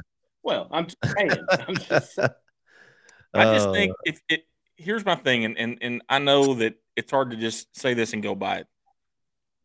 To not call it a five star match because of all these small things to me is is nitpicking a little bit. Just if you just sit back and enjoyed it and watched it and appreciated it for what it was, it's a five star match. And then you've taken the other things consideration, whatever. I'm I'm not Dave Meltzer. I'm not trying to give it a rating. I'm just telling you as a fan watching it, I'm not sure what else I could have gotten out of it other than what it was. And, and that's you know all the other things involved in it. Considering, I still think that's you know, that's how I feel about it. Jereme, you're a teacher, and if you're a teacher and you have a rubric and the rubric, uh, you have a great paper, but the rubric misses a part, are you going to give it a hundred just because you like the rest of it, or are you no. going to deduct for what's wrong? I, but to me, as a fan, it wasn't wrong. That's the point. Like it was. Mel- like, who, who looked at that? Who looked at the Don Callis stuff and said this is necessary to tell the story? No, I, I said I don't think it was necessary, but I don't think it took away from it. Like to me, I could have done without it. But well, they, they had, it, well, they had to use it after they teased it the entire two weeks before with Callis talking to Ospreay. We're going to get you security. He had to play something in it. They wouldn't have done all that to and build in, in building up to the match. You knew. Yeah. You Would knew the match been better if they kicked Don Callis out and he stayed out? I, to me personally, no. To me, the match is what it was, and, and I don't even like. I don't. I don't care that that was a part of it. Do I think they had to do it? No, but it doesn't it doesn't matter to me that it happened. Like it was. You're hurting Jereme because you know you're wrong. It's like you're saying it. You can see it in your eyes. You don't even believe what you're saying. I see Kyle over here nodding his head like, absolutely, you did. You know, kick him out. tell the story, kick him out, let him go, and you're you're trying to justify something you know cannot has no justification. I think here's what happened. They kick him out. He comes back, and all of a sudden you think something's going to happen because the guy came back. Like the, the match it did. No, I mean, you know, the result was not impacted one bit by him coming kinda, back. He got kind of did with a screwdriver, Jereme. I mean, I was about to say he did. He did involve the screwdriver, which Ospreay wouldn't have had had Callis okay. not come back. But I'm with you. I'm with you though, Jereme. This this did not make or break exactly. the match. Like to me, it's a five star match with with or without Don Callis. It's five but, stars. Just if I'm gonna if if I want to be nitpicky because it's a five star match, if I'm nitpicking, I could have done without Callis coming back, but it didn't change the match for it's me. It's still a five star, a five star, a five star. But why nitpick? It's my thing. Like, why are we even nitpicking it? Just appreciate it. But here's the because thing. you have to nitpick if, if you're going to call it a five star. It's like I, saying you have a best friend. I like, don't. You got three best I'm, friends. I got I, my four best friends here. Do you know what the word best means, Jereme? Do I need to go talk about the gimmick and other things from last week? Five stars should be something you see once out of a thousand matches that stands on its own, and that wasn't it. That well, was not it. Well, we feel like it was. Here's all I'm saying: Ospreay comes out and hits him with a screwdriver.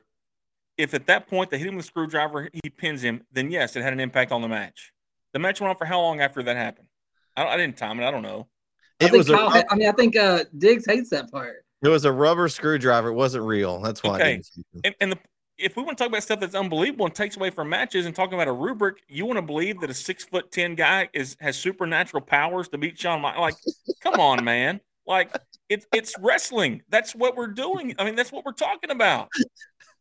The Undertaker is the most unbelievable thing in the history of wrestling. Okay, maybe not the most. It's one of the most unbelievable things in the history of wrestling. That that's, that's the these... fun of suspending disbelief. Okay, so let's suspend disbelief. disbelief and just call it the best match you've ever seen. I mean, at what point are you just going to let people kick out just to kick out? I mean, are we going to have this like eight star match just and have 120 finishers in a row and just be like, well, they're never going to die, and then have a 60 minute draw and just have if the ultimate finisher 60 minute match where you hit your finisher through 20 tape barbed wire fire tables and nobody ever loses because why do we need to lose in wrestling?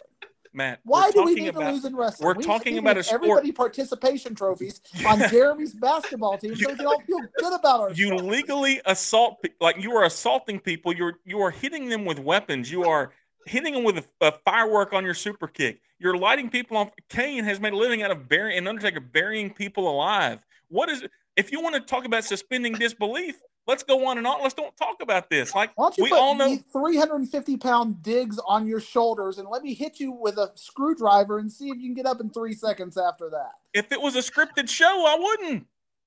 Like that's why you, you have to you appreciate it for what it is.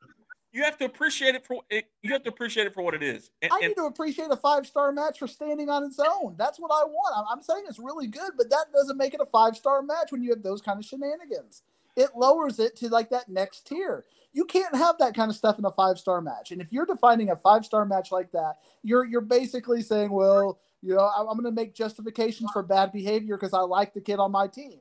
No, it's got to stand alone. It doesn't stand alone. That's all I'm saying. It did not stand alone. I'm calling it a four point, and I'm calling it a four point five star match, a top three match of the year kind of a thing. But those shenanigans take away from it necessarily. They have the year. It did not need to be there. It did not need to be there. This is like KO turning None down a 10 at the bar because her toes are too long. I mean, come on, man. Like, but that would freak you out, wouldn't it? I would call him an that idiot. Would I would call him an idiot that he's turning down a 10 because her toes are too long. Toes on this girl if, and you're you're out. If, if it's a 10 and she's got sloth toes, that's fine with me. She's still Thank a 10. You. Thank you. But she's not a 10 at that point and you're not going to take her to your family with Groot toes. I put put some shoes on. Shoes put some on. shoes on. Yeah, socks and shoes on. We're good to go. well, um, I've lost my breath here, y'all.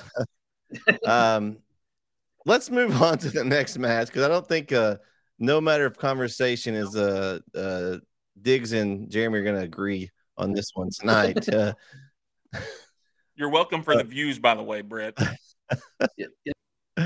Oh, we got Team Sting versus Team Jericho. Um, this one was one we had split here. Um, me, KO, and, and Matt had Team Sting. And uh, well, look, Jereme and Matt didn't agree on this either. They had we have Jereme had Team Jericho. Um, pretty like pretty everything solid. else, I was right and he was wrong. But so here we go again. Yeah, I, t- I told you when I picked it, it all depended on what they were going to do next. I thought they were going to have another match, and I thought so. So Jericho would win and get this one. I don't know what they're going to do. I was wrong. I mean, I took a shot based on what I thought how they would book it, and uh, and I was wrong. But you know, uh, what do you think about Sting's Joker makeup? That was also that was different. Took me back to 2011 watching Impact, but uh, yeah. no, I thought it was. I mean, I liked it. I like Sting. I've loved Sting ever since I was a little kid. Right, like he's the guy that, that I grew up watching. But um, it was cool to see those two, you know, see those guys interact. I thought there'd be more between Sammy and Jericho. Maybe there'd be some kind of tension there, uh, more so than there than it appeared. And uh, you know, Suzuki and Naito, those are two guys that I could kind of get into watching down the road a little bit. I thought they were both. I thought they did a good job, but um, I, I, I wasn't. See, I thought there would be more interaction between Sting and Jericho, and there wasn't a whole lot. Maybe are they? You think they're holding that off for another another match? I mean, they, they kind of got in the ring in the each other's face, but they didn't really do a whole lot back and forth. I still think ultimately Sting retires when it's Sting and Darby versus Jericho and Sammy. But you know, Sting has come out this week and said he's not ready to retire. Like I think some people thought it would be an all in. You'd put those four in the ring and all in, and but he's kind of acted like that's not what he wants to do. He wants to stick around for a little bit. So um, I don't know. You're right, but I mean there wasn't a lot of interaction between the two. But um, I just thought maybe they're holding it, holding it for something else, maybe because I was thinking that they'd be they kind of built it up as Jericho and Sting never been in the ring together, you know, big deal and then they kind of got face to face there, and then you know how it goes. They get hit by somebody else, and they get pulled different directions. They kind of teased it a little bit, not a whole lot of interaction. Like you know, there's going to be something else coming down the road between them. That part was underwhelming for sure, but you know, I thought the match was what it was, and in a tough spot between you know the big two matches of the night. Yeah. I think I'm going to say what a lot of people are thinking, but you know, like Jereme, we just don't have the courage to to actually hold to our convictions in many things. But Sting does not need to be wrestling anymore. Like he he is not bringing entertainment. That I mean, he, it, it's just not believable. It's like these kids have to slow down and baby him, and like you know they have to like make sure he's okay. Like you know when Sammy hit the table spot on him, like he had to immediately go, "Are you okay?" It, it's like you know you you. It's almost like he's like wearing these kinds of padded things under these shirts so he could try to take these bumps to be relevant still, and and it's just not needed, and it's not I don't like it anymore. It's so you need a so you need a double J versus Sting match. Uh, oh, KO would be definitely for that one. I agree with you though, Matt. I, I, think there's no benefit to having him in the ring at this point. I, I, don't think he's bringing anything beneficial to the table. I'm not sure Darby needs him. I'm not sure Darby ever needed him, but I, I sure don't think he needs him now. Uh, and, and, and you know, God, the guy's what 61, 62. Like at some point, it's it's like you know the the, the movie like The Wrestler. Like you got to like quit Rick, it, man. Ric Flair. I mean, you know. Same thing with Flair. I mean, you know, at if he would have left against HBK, that was kind of his peak. But everything after that is just cringeworthy. And this is very, you know, Sting is getting into that cringeworthy for me anyway. Well, luckily they don't put him in the ring a whole lot, so it's not as bad. And then, uh, you know, Kyle said something about Jeff Jarrett. They've been using Jeff Jarrett a lot more in the ring and stuff. They don't need to. Yeah.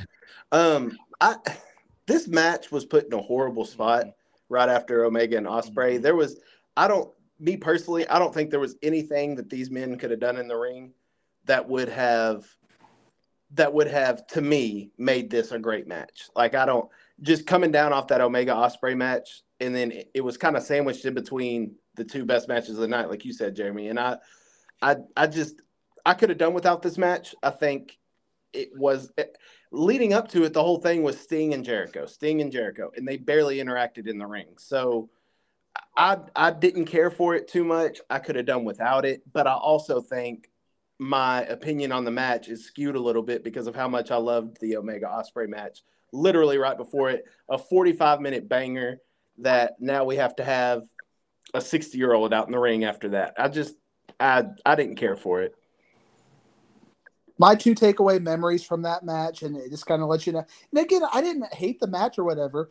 I, I, I still love Jericho. Everybody singing a Jericho's theme song. I'm, I'm not tired of that. You know, him coming out is one of the best entrances. And then just that little scene where they did the, the sex gods thing, and you got, you know, and, and then here here comes Suzuki right now and just smiling.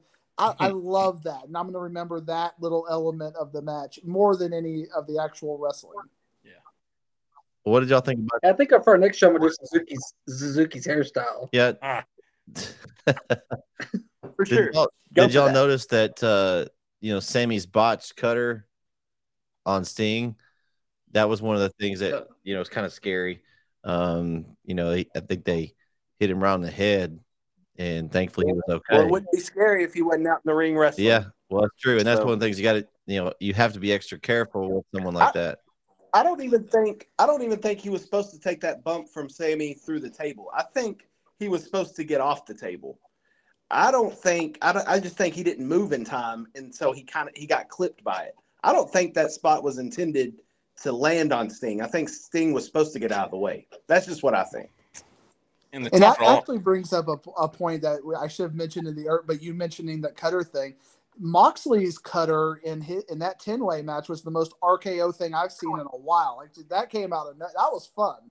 You know that that element of that match, but I figured I'd throw that out there. the unfortunate part about Sting is since he went to WWE, his WrestleMania stuff was underwhelming. It's been underwhelming in AEW, and he's just getting the rub from his name, right? He's getting the pop from his name, and at some point that's going to go away, right? Like I, I don't know when, and and it's it's unfortunate that he's still trying to get in there and do that. And he says, like I said a minute ago, he said in the last couple of days, like he doesn't think he's done anytime soon. He's got more in the tank.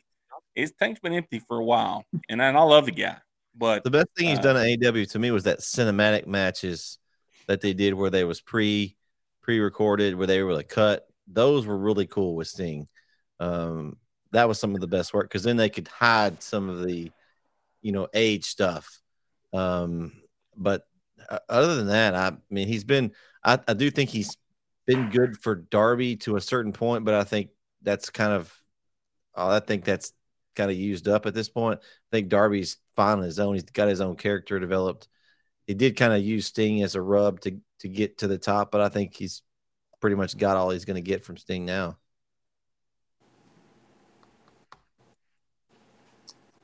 Completely agree. I mean, you know, Darby kind of stands on his own, and I, I you know, I, you you have to think you're going to have a Darby Sting match, but that's going to be the most fragile. Like Darby's not going to want to do anything to hurt him, kind of a thing, unless it's a protected spot, and I just can't see them going in any sort of entertaining match. I, Unless Darby's it's way cinematic too match. chaotic for that.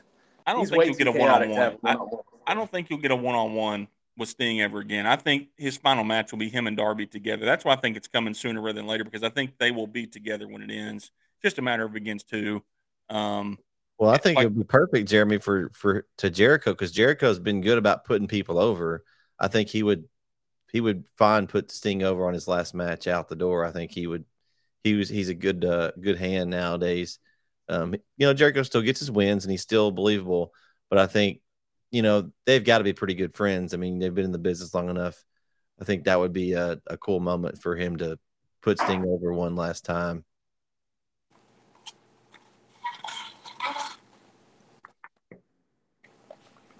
You say bye bye. Is that what you're saying, Kyle? My bad. uh, okay, let's move on to this last match. So we still got to talk about the uh, Money in the Bank as well. So uh, we got Bryan Danielson and Okada. Um, the big news out of this match is Danielson out six to eight weeks with a broken arm. Um, I I didn't see it live. I think that says a lot for Danielson's toughness. I mean, you notice he favored it, but sometimes you you you know how much they like to sell those injuries and stuff like that. I didn't notice it. I kind of want to go back and watch the match to see if I can see where it is. I don't know if you guys did. I heard somebody say uh, today that it was on the the elbow drop Okada did from the top rope. That's when it, I guess, where he landed on Danielson. It just landed to the right spot and broke it. I do know that it was like 10 minutes left in the match, supposedly about whenever it happened. Ten minutes into the match, not Yeah, left. okay, It was 10 into 10 the match. So he Yeah. wrestled a lot of the match with a broken arm. That's that, that's tough right there. And the, I mean, he he was doing all those holds and stuff, you know, the LeBell lock and some other moves. Like, I mean, he's using his arms. I mean, it's not like he wasn't able to. I mean, that and and then and then how good the match still was.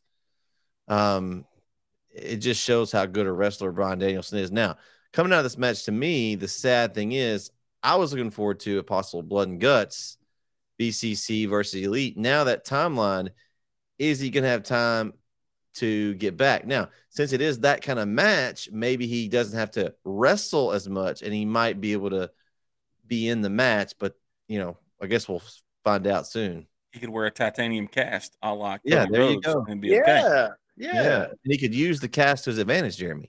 Because it's so believable. Um, they're they're talking about July 19th being blood and guts. It's kind of what has come out the last couple days about when they're going to do that when they're in, in when Boston. they're in Boston, I think. So it doesn't Boston. fit in. Okay. It doesn't fit in the timeline.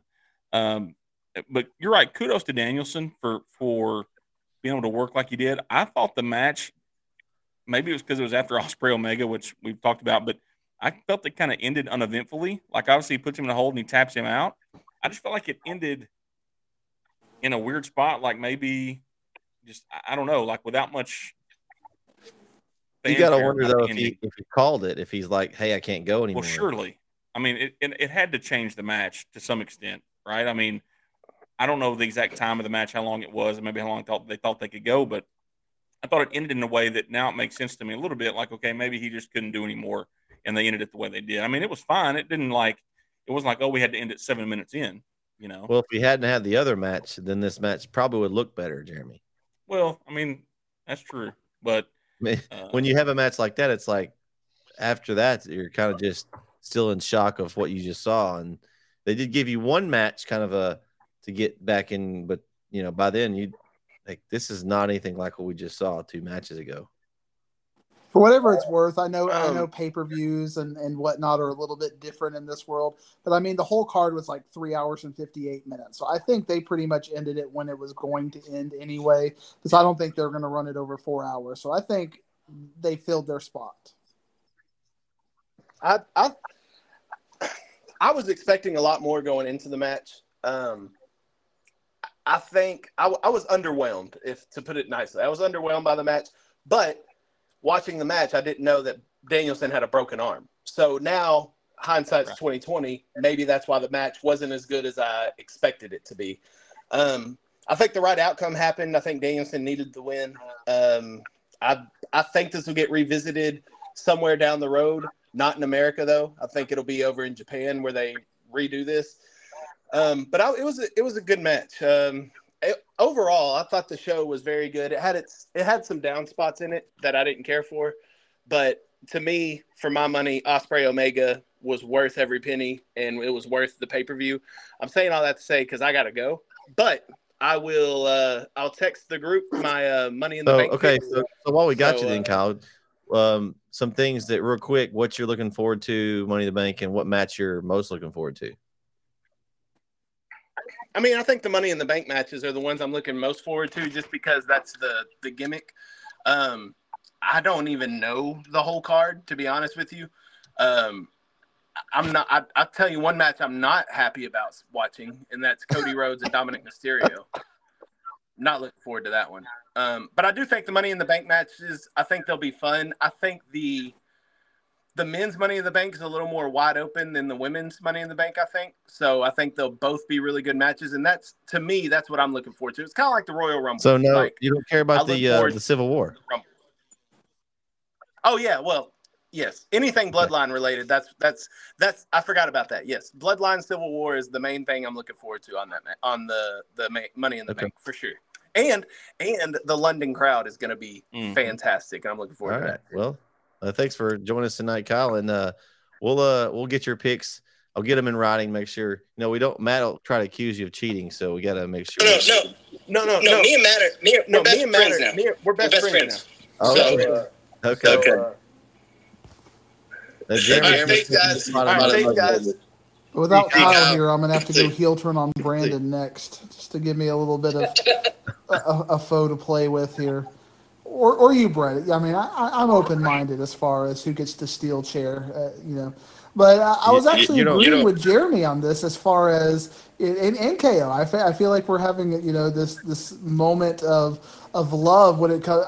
You know, again, as somebody who's not an NJPW Japan watcher, you you tell me this guy is the best in the world, but I, like I, I don't know who this guy is. And Will Ospreay, they brought him over. You know, they brought him over last year for the build for this, and we got to see him bang. You know, so even if we don't know who Will Ospreay is from Japan, we got to watch him have some great matches with Aussie Open and and and other elements. This guy, I don't know who he is. So you're telling me he's the best in the world? He didn't look like anything special to me as far as that goes, and the announcers weren't telling me anything. Tony Schiavone asked, "Does he fly?" You know, like Tony Schiavone doesn't even know who this wrestler is going in there. So it's just like, you know, it could have been Bryan Danielson against some random dark jobber that they gave 25 minutes to, and it, it kind of does the same thing to me.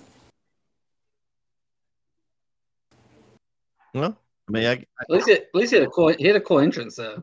Yeah, I, and I, I mean, I mean the, this, he's one of the more famous ones. You know, the Rainmaker in, entrance and stuff was cool. Um, I don't know, like I don't I haven't seen a lot of his matches, but I know who he is just because you know, I had I have watched a little bit of New Japan in the past, not not recently. Um, more when it was the Bullet Club was kind of starting to form, and I would peek in over there because I enjoyed um, that storyline a lot. Um, but I've seen him. He, he's of course I don't know how old he is, but he's been wrestling a while. So, um, you know, again, unfortunate thing, Father Time never loses. So you get up there, it's not going to be as good. I was glad to see them if they wanted that match. I was glad to see them get that match. Unfortunately, Danielson gets injured, so maybe they'll get to run that back um, once he heals up, and maybe he, he goes and does that in Japan, like you said. But I think overall the match was solid, and the pay per view to me. Um, we talked about coming in. This one was going to be more for the matches, not the storylines because of the New Japan AEW crossover. Um, and I think it delivered. I mean, the one match was we talked about amazing, but I didn't think there was any matches that were bad. Like all of them were solid. There were some that could have been left off, and I wouldn't have been been okay with it. But every match was pretty solid. I didn't I didn't see a match that was just like awful. Like you know, like like Kyle said, the I'm not looking forward to Cody Rhodes and Dominik Mysterio. I think that one's gonna Cody Rhodes will be great because he's in the match, but there, there's not any bummer matches. There was no bathroom break matches really for me. I think they were all pretty solid, and you had to stay tuned because you just didn't know what they were going to do. Um, some of the matches there were some good spots and and just things that you didn't normally see because you got to see wrestlers you don't normally see. So I think that to me that was a sale that you know maybe you didn't know them, but you also didn't know what they were going to do. You like we watch these wrestlers every week. Up, he's going to do that move and that move and finish him. Well, these Japan wrestlers, we don't we don't watch them enough so that we may not know when they're going to what their finisher is or what move they're going to do, and then they're going to do the. So it was kind of left things up in the air to me. Even though we kind of knew some of the outcomes of the matches, I thought it was just a kind of different dynamic than usual. I think it's always tough to do it the second time right. The first time last year was the novelty of it. The first time it had happened, and we were interested in it for that reason. And I think it's hard to do it again, but they did. I, I thought it was a good pay per view. Also, I mean, I, am with you. I don't think there was any matches that were bad. I'm, I'm with you. There were some that could have been left off, but you know, I I think I, am thinking if I'm New Japan, am I hoping to get some more viewers out of this? And I just don't think that. I mean, I'm not more interested in watching New Japan now than I was before. Um, Unless you just want to watch Ospreay. Well, right. Uh, and how long are they going to be able to hold on to him? Well, you know, he he he loves it in New Japan. If you read anything that you hear him talk, like he felt like, and they mentioned this during the broadcast, they felt like New Japan was his thing to to to handle and to mold during COVID and the, in the quarantine and stuff like that and the lockdown. And he, I think he's in love with New Japan. I don't, you know, okay, the money will talk at me, some point. Yeah, let me let me let me throw it this way as a coach. You love Brookhill, you know, you tell everybody you love Brookhill. That way they offer you more money. So the more they they know they got to offer you more and more money at some point if you get that million dollar offer over here to to somewhere else, I mean, money has to talk eventually. I mean, the Mavericks call me, I'm going. Right? yeah. Like, and so I get. I mean, right. I mean, there's that aspect of it for sure. So um, you don't um, want to say you're not happy because then you don't get as much money. If you're happy and you love it there, now they got to offer you more money to get you away from there. It's negotiating tactics could be. You never know. it could be, it could be, but uh, even even though like for me, Ospreay's something I'll find on YouTube or the internet or whatever, right? Like it won't be something I'll turn I'll tune in and watch New Japan to see if he's on there. I mean that, but it's a good show. My I, I was sitting here thinking, would they ever move it and put it in Japan? I thought, no, the Japanese fans are so quiet. That would be terrible to watch. It'd be terrible TV. They just pump um, in, pump in crowd noise like WWE. Well, that's that's true. That's true. what about you, Brandon? Overall thoughts?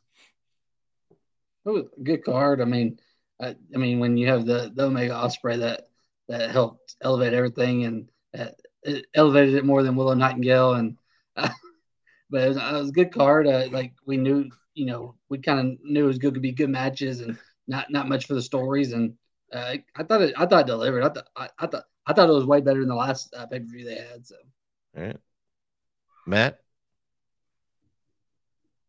is he still with us? I can't tell if he's there because I can't see him, but you can hear him every once in a while. Yeah. Oh. Oh, he's got his in and out. Jedi mind trick. Yeah, yeah. I think he's. I think Jereme's jinxed his camera. He he threw a hex across the screen. I kind of want to just yeah. Let's let's move yeah. Let's move Jereme and and Matt next to each other so they can duke it out. Okay, let's move on. We'll get his thoughts here in a minute if he comes back on in just a second. We'll we'll move on to the Money in the Bank.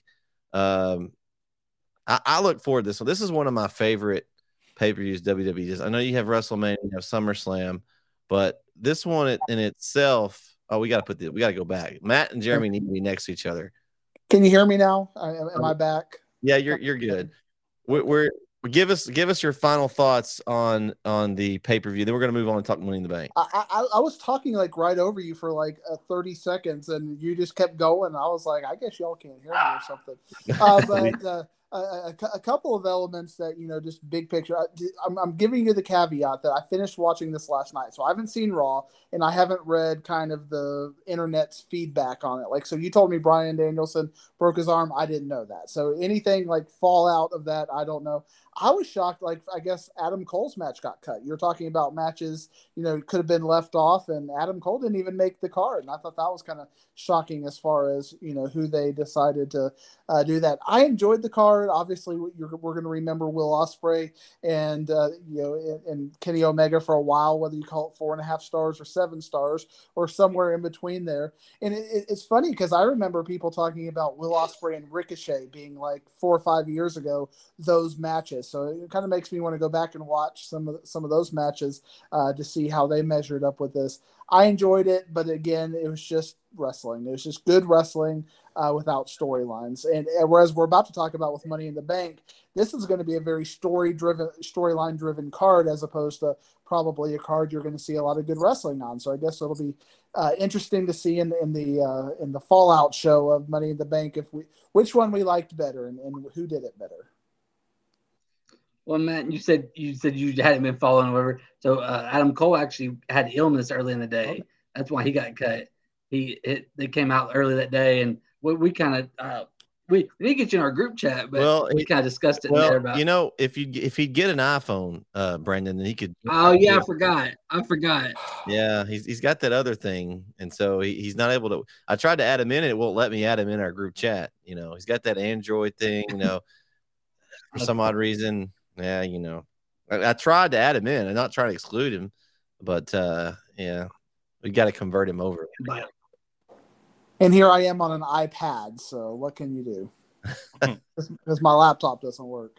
It's karma. See that iPad? It, it's trustworthy, man. It's there. You know, it's working. So okay, so um, basically, we'll start this. I, I don't. I've got an updated card. I think there may be some matches added. If we get some added, I'll I'll message you out and let you pick during week because I think there may be a few um, added. I was I was reading along that there probably will be. Um, we'll start with the men's Money in the Bank ladder match. Um, we got Ricochet, Shinsuke Nakamura, L.A. Knight, yeah, Santos Escobar, Butch, aka not Butch, I don't like. I I wish they would change this, guys. Who's with me? That can they not change? That's that's awful. That's awful. Pete Dunne needs a he needs the real name back. Pretty bad. pretty bad. I mean, it's like a dog. Butch, come here, Butch. Come here. Anyway, That's just my t- take on that. Uh, and then got Damian Priest and Logan Paul. Um, man, I'm going with who I want to win this match. There's a lot of good wrestlers in this match. A lot. I mean, there's going to be Ricochet. You know, Ricochet and Logan Paul are going to do something crazy.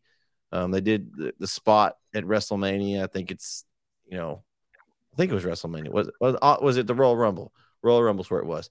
Did that crazy spot, got all those views. I think they're going to do something crazy here, but I'm going with L.A. Knight. Yeah, they've got to put the they've got to put the the case in his hands. I think he's hot right now. They're he's a heel, but the fans love him. He'd be great with the case walking around. He's got the mouthpiece for it. That's who I'm going. I'm going with LA Knight. Can I issue you a a plea to do a bit of a rule change with these kind of things? I, I think when we when we're talking about seven people, you should let us pick two.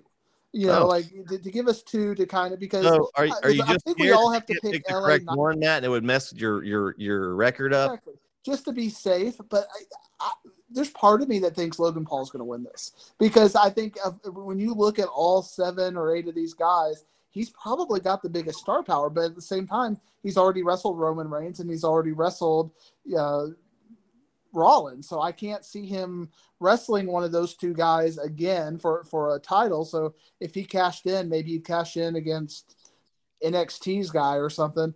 But you know, I, I have a feeling that that's very WWE-ish to, to get him to win. Uh, you know, and, and kind of get the social media views. But of all the guys you talked about, you're you're right. LA Knight is that hot guy. So it's hard to pick against them, but I think we're going to see LA Knight. So depending on how you want to rank it, if I only get to pick one, I'm going to take LA Knight to, to stay with you. But I have this, this sinking suspicion that uh, they're going to give it to Logan Paul. So, so basically, you're not confident enough in your Logan Paul pick to pick against me. Exactly. So if, if I let you pick first, you might have gone with Logan Paul because you didn't know who I was going to. I would have given you that same speech. Okay. All right. All right. LA Knight for Mr. Diggs. Uh, okay, Brandon, Jereme, who you guys got? Well, so uh, I'm I'm like you, Bret. I want to who I want to win is LA Knight.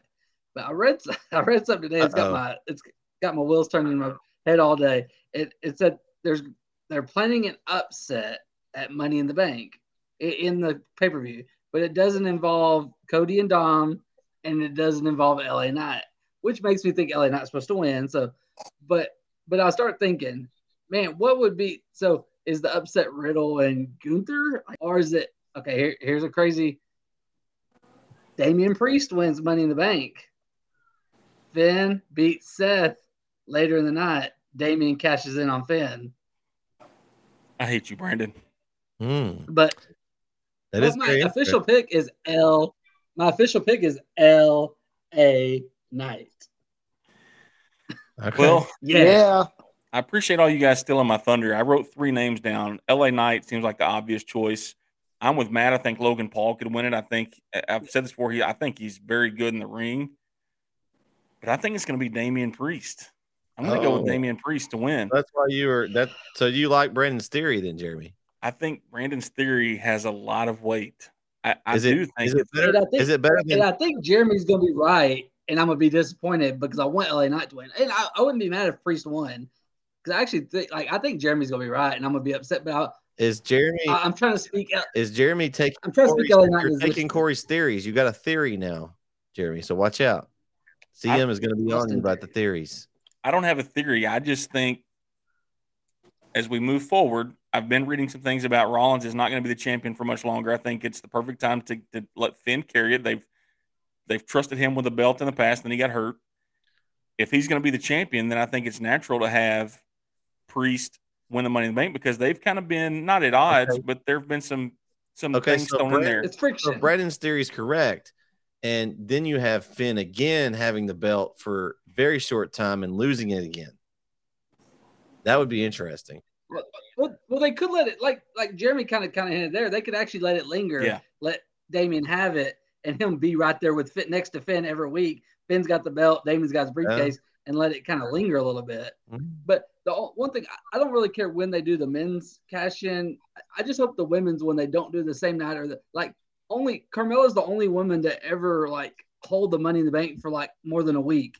And it was the, almost the women's one always cashes in that. Hey, the huh? the women's is hundred percent uh, cash in as well. So when are they, when are they going to go with the first one that doesn't cash it in successfully? Yeah, I just want a woman to hold it for a little bit. They always they always get rid of it that night or that next week. Mm. Yeah. Okay. I, I, think Priest. I think there's a lot of the other guys. I mean, like you think about who they've put it on in the past, right? Like Otis won it not too long ago, if you remember. So you know, could you put it on a Shinsuke? Could you give it to Ricochet? I mean, there's all kind of guys in there.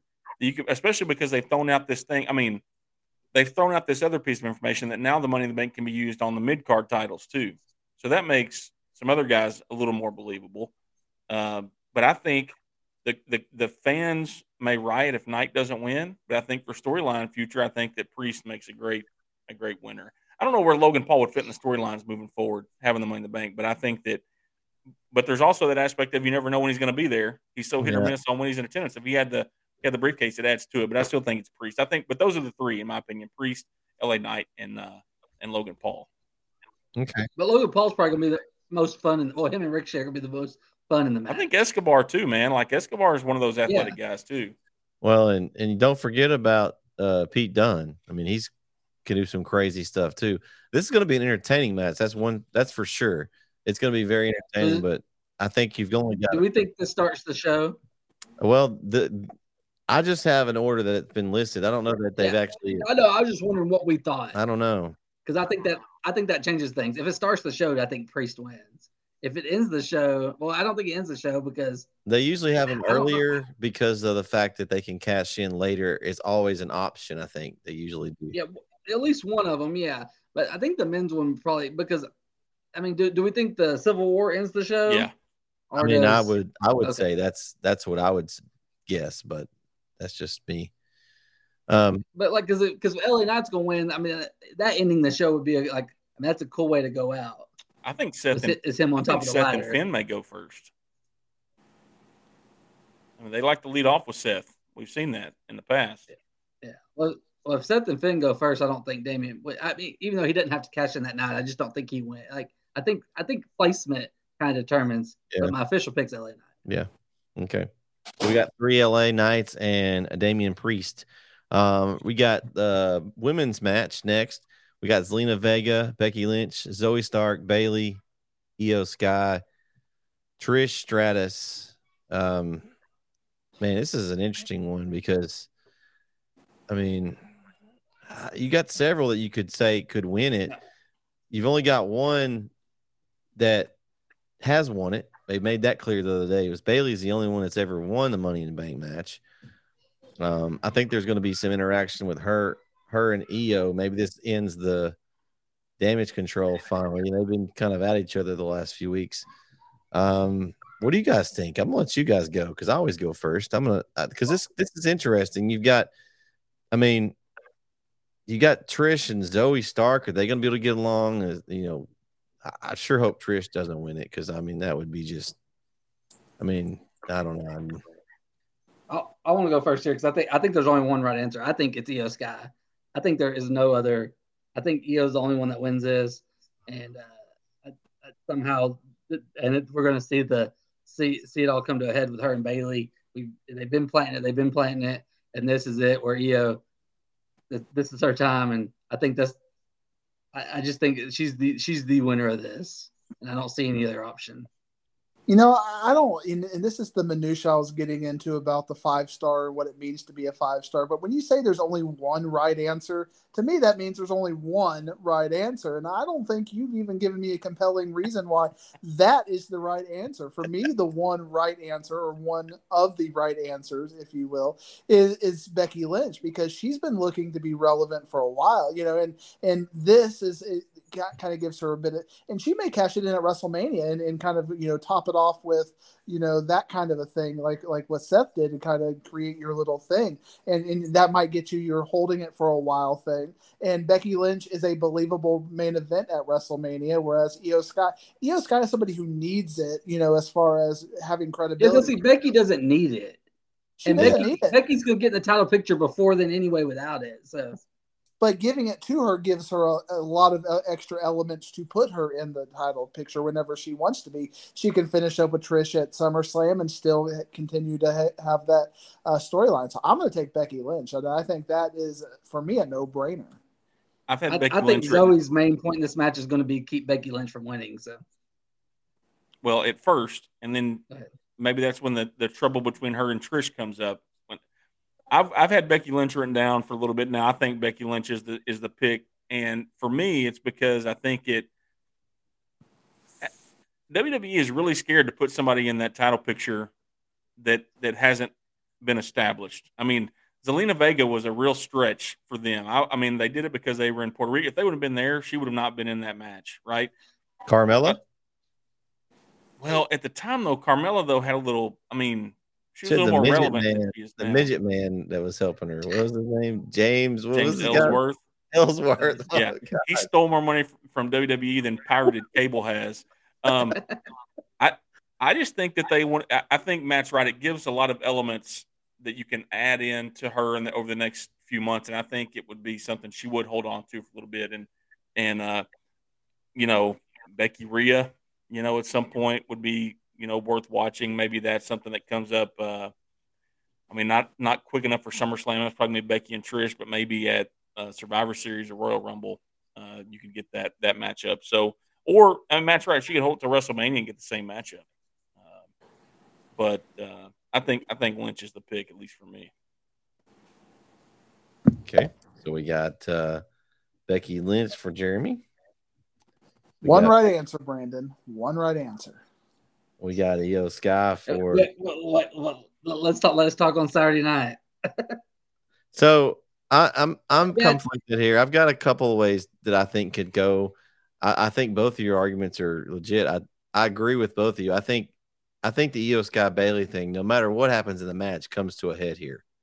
Um, even if one of them or the other one wins or they don't win, it comes to a head. I think I don't know if if Trish and Zoey Stark now who's gonna if if Trish starts to climb the ladder, is Zoey Stark just gonna let her climb the ladder, or is she gonna turn on? So they've got some things going on there. Zelina Vega, I think, is in the match because they want to push the LWO thing. She's a good worker. So I think those things all counteract. And when it comes down to it, what's left is Becky Lynch. And I, I the the the part of me that doesn't want to pick her because well she doesn't need it like you guys said but it's hard to pick anybody else. Like you know Bayley's already won it. They don't need that for that storyline. They could sell they they can they can turn that into a really good feud with her and Iyo without the without the briefcase. Um the trish thing with becky lynch is, is going to be there no matter who wins this match. But i don't see trish win it. Sure they wouldn't do that. I don't think Zoey's ready I think Becky Lynch is the natural selection here. No pun intended there with Charlotte Flair's natural selection thing. Um, I just think that's I don't she doesn't need it, but I think she's gonna get it. I'm going with Becky Lynch. I don't know yeah, if any of those any of those arguments made sense to you guys, but that's kind of how I worked it out in my head. Well, no, it does and like you said, she doesn't need it. But I mean, they like Charlotte didn't need to win the Royal Rumble two years ago, but they like to give these big superstars those those accolades, and that's something she's never had. In fact, she gave up her her belt at Money in the Bank to Asuka when she announced she was pregnant. So I think this would be a nice. Well, honestly, if there would have been a different person in Zelina Vega's spot, that person would be a, a good candidate because they wouldn't be entangled in any of this. You had Becky Lynch entangled with Trish and them. You have Bayley and Iyo tangled but I just don't. She's not a believable winner. I don't think they've they've put her in the title match already. She's a great worker. I just she's not elevated. Elevated, get that? She's not elevated enough to to be at that level. But I just, but y'all, go ahead. I, I just don't think the briefcase has to affect storyline, right? Like you don't. If you give Lynch the the briefcase, it doesn't affect any storyline. She can just have it for whenever she wants to use it later on. You have the built-in, like you mentioned with Bayley and Iyo. You have that storyline. I think Zoey and Trish will have some sort of conflict in there. It's kind of soon for her to turn on her, but I think it could happen. Uh, maybe not something huge, but just something small that Trish could be pissed off about later on. And I, I don't think Zelina can win. So I think that it's just because it doesn't have a storyline effect necessarily. I think that's why you can let Becky win it and just hold on to it for when you want it. And then what it does is it naturally sets up whenever you're ready to pull the trigger on a big matchup, you have that in her hands, and now you can set it up that way with no other build. Yeah, it's true. I, I, don't know if it was Bret or Matt who said it, but one of them said that we still haven't on the women's side. We haven't had a failed cash in, so that that could you know it could be someone different, and then they just they don't win. They but they get this, but then they end up failing, never get the titles. So you're trying to sell your Iyo Sky pick, is what you're telling us, Brandon. Well, that, that'd actually probably be more of a that'd probably be more of a Zelina sale. I think but... that'd be a Trish sale. I think honestly, if you're gonna uh, yeah, if that happens, too, it's a Trish sale, or even Trish, Bayley, yeah, or even Bayley. Yeah, yeah. Okay. So I know I don't need to. This next match, you guys all got Dominik Mysterio, I think, right? So I don't need to. I'm gonna go Cody Rhodes. You guys Dom Dom. Dom Dom is your pick. I, I think Jereme's the way he, he's looking right at. He's got Dom Dom on his on his sheet there. No, I that the TK year booking sheet that he's got right there? you know, I'll say this though. I was watching Dominik the other night in the ring in his promo, and I, or you know, Monday night. I thought, okay, at least this guy's becoming more believable. Like he is starting to look more the part than he did, you know, a year ago. I think. Um, it just trips me out that they boo him every time he starts to talk. Everyone just boo. It's just that I think it's the best heel heat I've heard in a long, long time. Like they don't even let him talk; they boo him before he even starts to do anything. It's great. It's Christian Cage's Cage-ish. Um, Latino heat. Well, I, I'm just like, at what point does this and how? I was thinking about this too. How how and when does the Rhea Dom thing go away? Like, does it have to go on? Is it going to go away anytime soon? Is it going to go on forever? I don't know, but uh, he doesn't win this match unless somehow Rhea gets involved. Um, I got a theory, Jereme. Okay, so, I'm, I'm curious. It's just a guess. So maybe at some point he entangles himself in one of her matches and costs her that belt. That blows them up. Or Buddy Murphy shows up. No, you know, or Matthews, Murphy, whoever it is, right? so I just think that that would be something that would anger her enough to then and then maybe they have a match. Maybe she beats up Dominik Mysterio in a match. It is I would pay to see that. man. You can do it. I would say I would pay for that. I'd pay to see that. But no, I think, that's just a theory. One thing I think you're seeing a concerted effort uh, for the WWE doing. You kind of saw it with Omos and uh, Seth Rollins that they're trying to get some of these bigger stars on there, even in between storylines. Uh, so obviously Cody's going to win, but I think it'll be kind of. I think it'll be a more entertaining match than one would expect. But I think it's just going to be a, a, a filler in there. But Cody's going to take it. Rio help him, I'm sure, to get to keep him in it a few times. All right, so we we pretty much know we're Cody Rhodes is, is. We, Kyle's not here, so he took Dominik Mysterio, I think. I heard that before he left. Okay, so we got uh the next one up here. We got uh Gunther versus Matt Riddle. Um I'm going with Gunther. I think he's, you know, Riddle's a good worker in the ring. Um honestly, this has just kind of been tied with the Kevin Owens and Imperium whole. He kind of came in, he's buddies with him now. Um I think Gunther's winning this one. I don't think there's any question to me. No question for me either. And uh, uh, again, I haven't watched Raw from this Monday, but I'm enjoying the the Gunther and uh, Kevin Owens, Sami Zayn interplay that they always seem to be finding around each other, and, and that's one of the longer build angles I've, we've seen in a while. You know, WWE starting to show some storytelling as far as that goes. Uh, I don't think this match don't, much. Don't jinx it. Don't jinx it, Matt. A lot of again, you messed my you messed my brain up now. Like you know, I know, but you're jinxing it. You know, you're starting to, to pat WD on the back for a storyline, and and you know we don't want to get too used to that because you know they'll disappoint us. But KO is a believable person, you know, not RKO, but you know, Kevin Owens or Sami Zayn are believable enough to beat uh, Gunther at, at some point. But it's certainly yeah. not. I even thought Drew McIntyre back at Clash at the Castle was a believable enough person uh, to beat him. So or, who knows? Where is he, Bal? Is he injured? I haven't seen McIntyre lately. He's expected back soon, is what I was reading. I don't know why I was reading this today, but they're expecting him back to be pretty soon. I don't know where he's been. Like, I don't know. One of those, is he one of those free agents that can just show up anywhere? Rumor is he's not happy, right? He, he was kind of upset with the way he was being booked, but There's, I mean, I haven't read anything where he's going anywhere, right? But okay. Uh, anyway, and rightfully so. He's not been booked well the last year. I think Gunther wins. I'm with you guys. I think that um, you know Riddle's kind of getting the treatment of uh, yeah, we helped you, we brought you back, you know, welcome back, but we're not going to let you win anything anytime soon.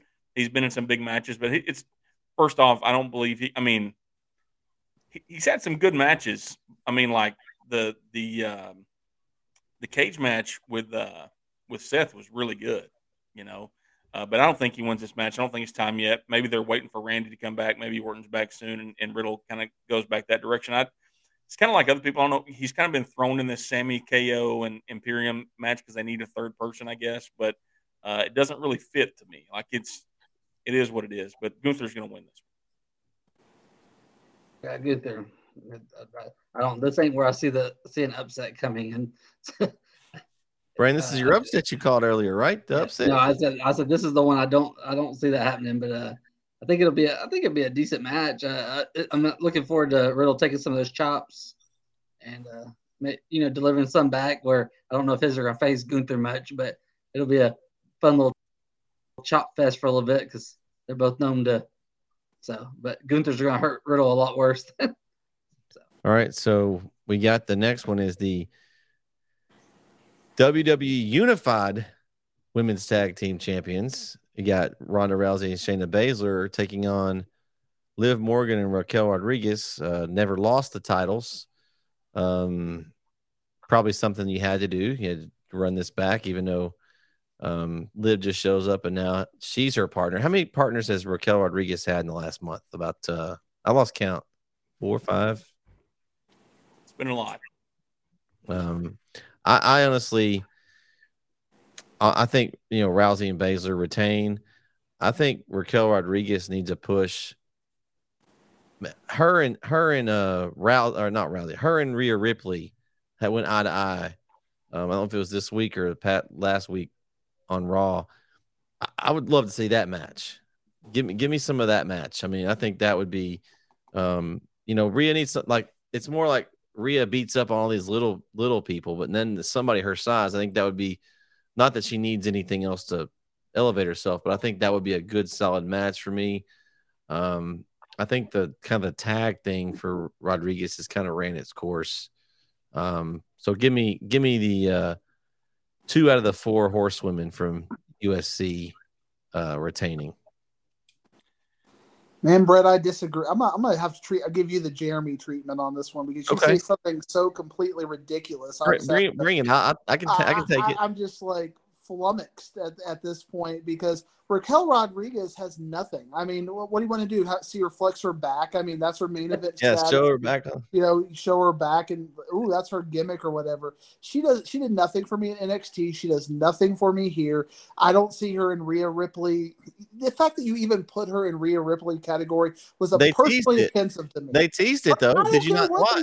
You are the one I'm who put her in you, that category. I'm just telling you what you they're highlighted that. where it's going. Where it's going. I'm just. I didn't tell you I was right. Well, I'm just saying don't need to be going there because she is nowhere near that. Uh, you know, and the fact that we already had Liv Morgan have to be unbelievable beating Shayna or not Shayna, but uh, Ronda Rousey in that Money of the Bank kind of situation is already ridiculous as it is. Those two are legit. I mean, like I, I always look at the legit factor and I like Ronda. I like Shayna. I'd like to see them go at it at some point, even though it, you know that might be a WrestleMania uh, match at some point, maybe a year or two down the road. They're they're going to do what they said, and they're going to elevate kind of what they want, what Bayley and Sasha, or you know, back in the day wanted to elevate those tag titles. They're going to elevate those tag titles. So the question is, can WWE get believable wrestlers to make that those good matches? And it ain't Liv and Raquel. So I, I think we might even have a little bit of a squash match here. Okay. Yeah, it's gonna be uh, Ronda and Shayna. I, I don't see much. This might be the bathroom break match.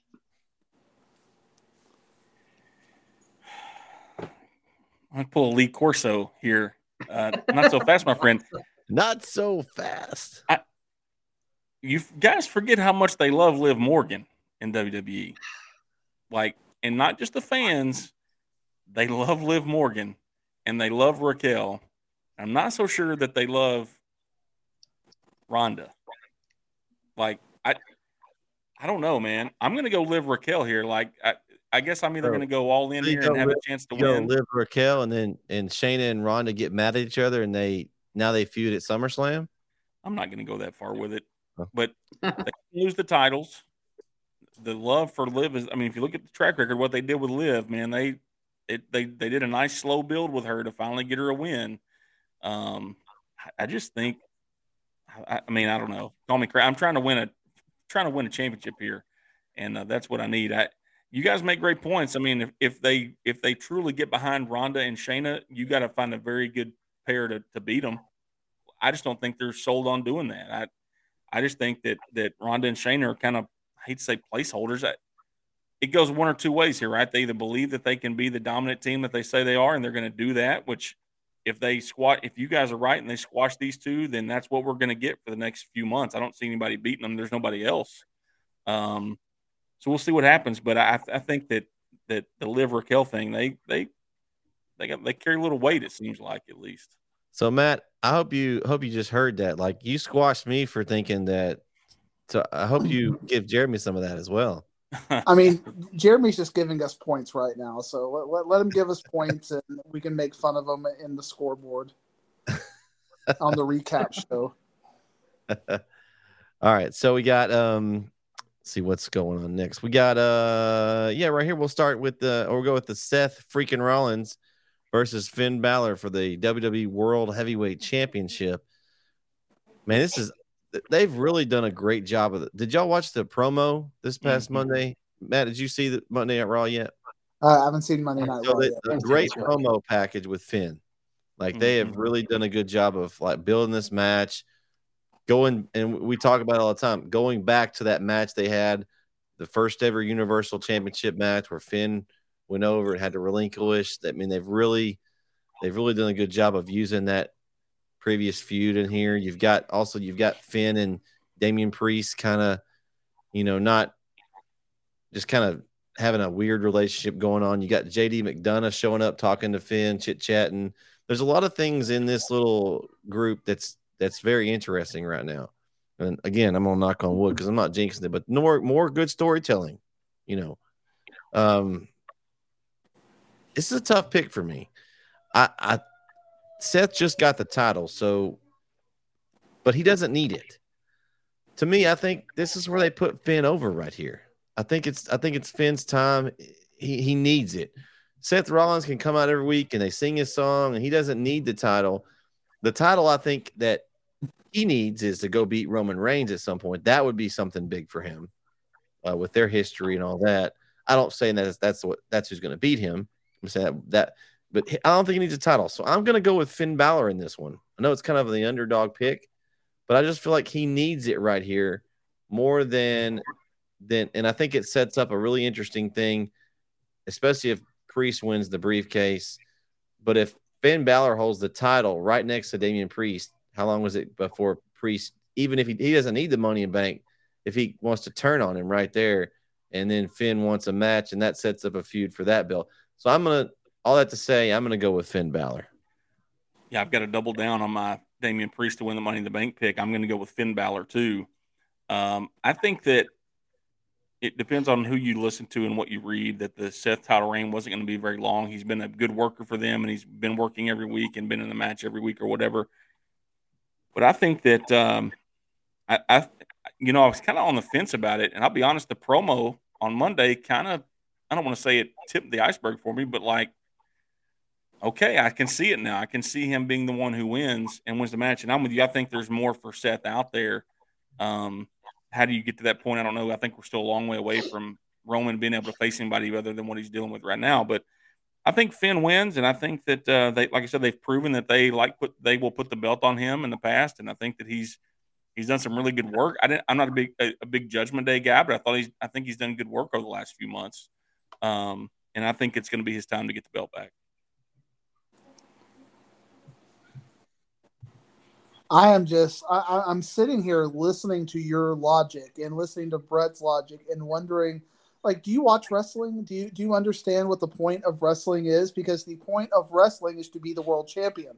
And now you're saying he doesn't need the, to be the world champion. Well yeah he kind of does need to be the world champion because that's what makes you the best in wrestling. That is the you know Ric Flair doesn't need the belt. He needed it 16 times obviously. I mean that's the pinnacle. That's what you want to be. You know you don't say oh i want to make good tv you want to be the champion. And that's what they go and talk about all these interviews want to be the champion. Why give him the belt to try to elevate the second belt just to take it off. If you wanted Finn to be the champion, you could have put it on him in the tournament and it could have been believable. Well, you uh, give it know, to Seth. You give it to Seth, Matt, because you reward him for all the work for letting him be the very first. Well, you know, you, you don't need a hot shot. The, the belt's kind of a thing. They're not going to hot shot it. Seth is going to win this match, and the fact that they they've made it believable for you two, it's good. I'm glad that y'all have a little bit of wonder in this match, like like a little child wondering, is he is Andre going to get slammed here or whatever? I'm glad you get to have but that feeling. You haven't watched the you haven't watched Monday Night yet, so we'll we'll give I, you I a pass. Monday Night, but but again, we we're not going to be seeing these you know two week championships. You know WWE invests you know long term, and we don't see these hot shots anymore, and we're not going to see the hot shots here. Uh, Seth is going to win but it's going to be a good match, and, and and you two get to have your your your your disbelief suspended for a little while. So I'm excited for you too. But I'm going to take the point too. Let's see what Brandon goes with here. You know, so like I haven't seen because like I was talking about the upset earlier. Well, this probably would be where it is, but I'm I'm gonna flip the narrative too. I'm gonna, I'm gonna, I actually agree with Matt here, and I'm gonna I'm gonna I'm gonna pick Seth. Uh, I think this outside the Money in the Bank match, probably the match of the night, just pure wrestling match. I mean, the bloodline is going to be the most fun story, but pure wrestling match is going to be, you know, this is two of the best. And uh, every time I watch Seth from now on, I'm going to dream of the day we ever get a Seth and Ospreay match because that's probably a that that would be a I would consider that a dream match, but I don't know if that'll ever happen unless it, that would mean Seth leaving the WWE. So and it, so it, it ended up being Tyler Black against Will Ospreay, but uh, uh, this match I think Seth's gonna win. I, I don't want to take take the title off him yet, but I, I do think if it if it is it, it's Finn, but uh, and it sets up the priest and but, but since I picked LA Knight, I got to go with Seth here, and and then we'll get maybe get an LA Knight Seth uh, Rollins thing here here in the future. Sounds yeah, awful. sounds awful. All right, that leaves one match. Uh, the the match that we think will be the main event. The uh, Bloodline Civil War tag team match. Solo Sikoa, Roman Reigns versus the Usos. Um, man, this is it's been a long time getting to this point, but it's the story has been excellent. Um, I've got a couple of ways I think this could go, but I, I I'm gonna go with the fact that it's gonna be Roman and Sikoa. And the reason I'm going to go with that is because I think there's going to be some kind of shenanigans where they bring in another member to to uh, change the balance or something's going to happen and they're going to win because I think they're going to extend this to SummerSlam where maybe the Usos then get their get their revenge on uh, Roman then. So I'm going to go with Roman Reigns and Solo Sikoa to pick up the win.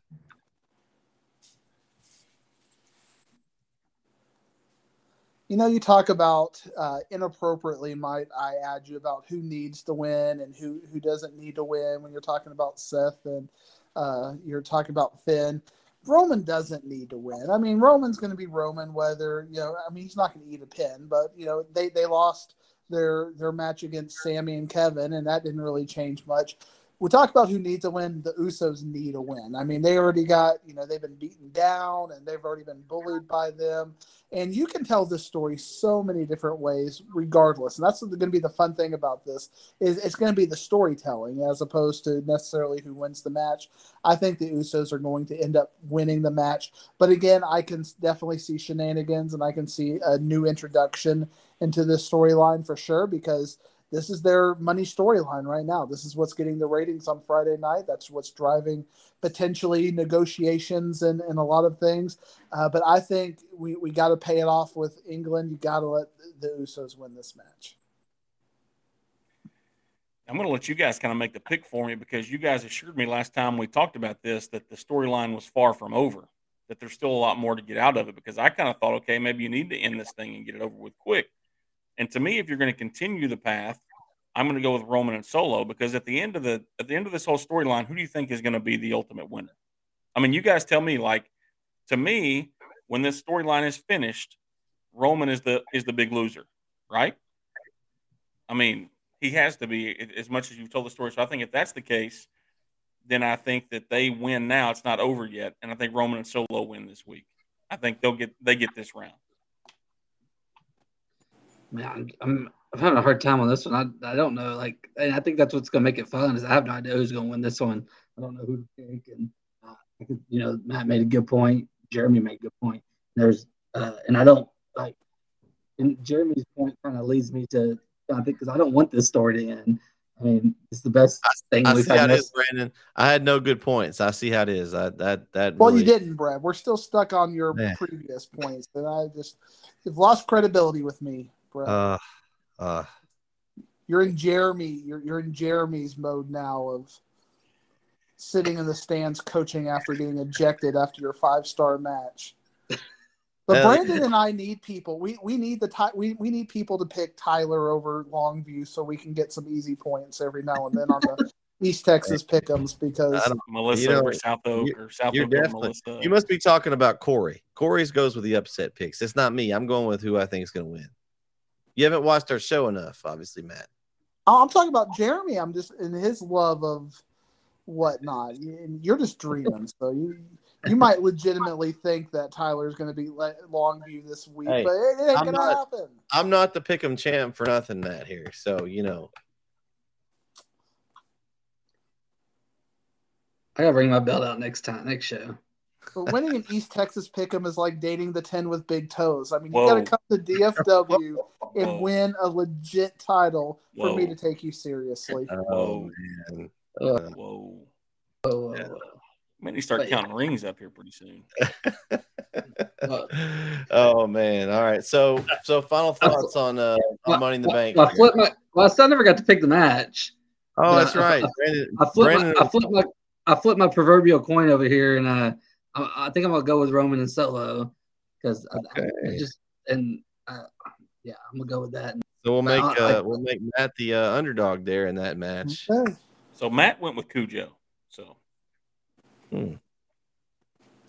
Well, We So- were Go with the Usos. a so little salty about Cujo for as a Plano East grad at 95. So we'll So, so final thoughts on this one. I think there's a lot of good storylines, and we've said it a few times. Uh, we don't want to try to jinx it too much, but more storylines going into a pay per view for WWE in this particular uh, event than I've can remember in recent history. I don't know if you guys can think of any that we've had more. We've got, you know, we've got the storyline. We've got, um, you know, Logan Paul coming to this match kind of on random. You've got uh, Ricochet and and Logan Paul also with their familiarity with their with their spots.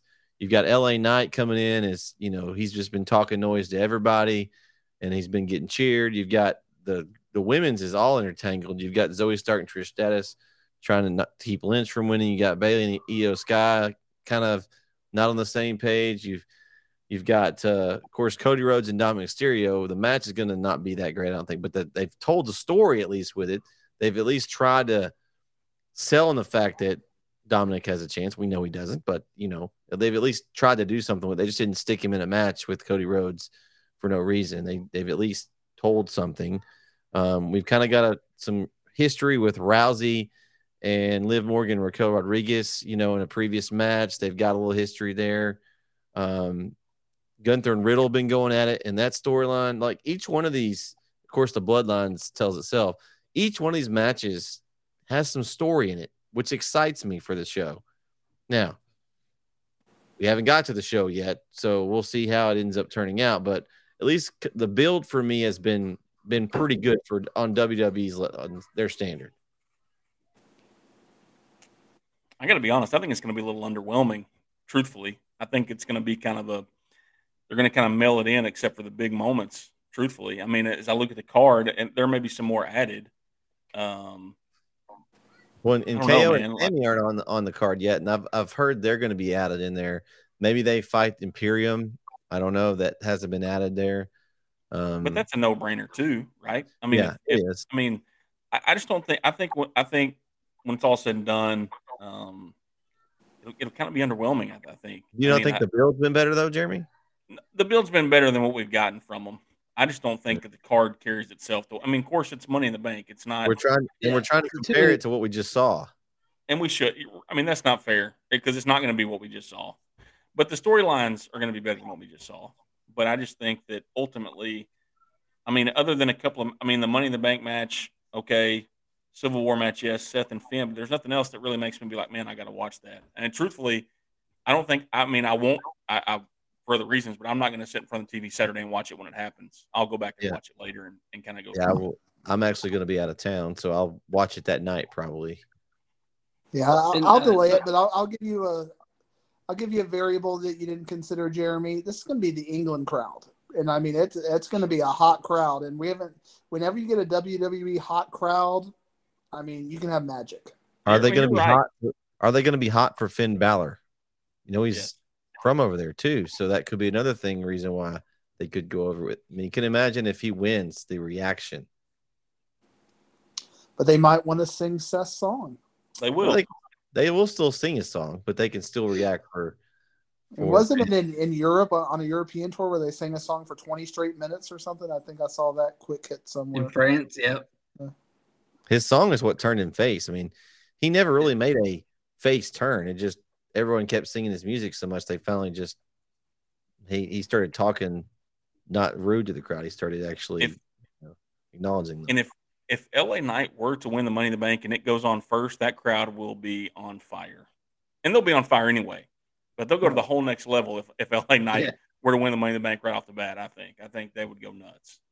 Yeah, and Jereme, you were talking about like the whole card, but normally like I only like I don't really even care what the rest of the card is normally because I just want to see the Money in the Bank matches. Like the Money in the Bank is yeah.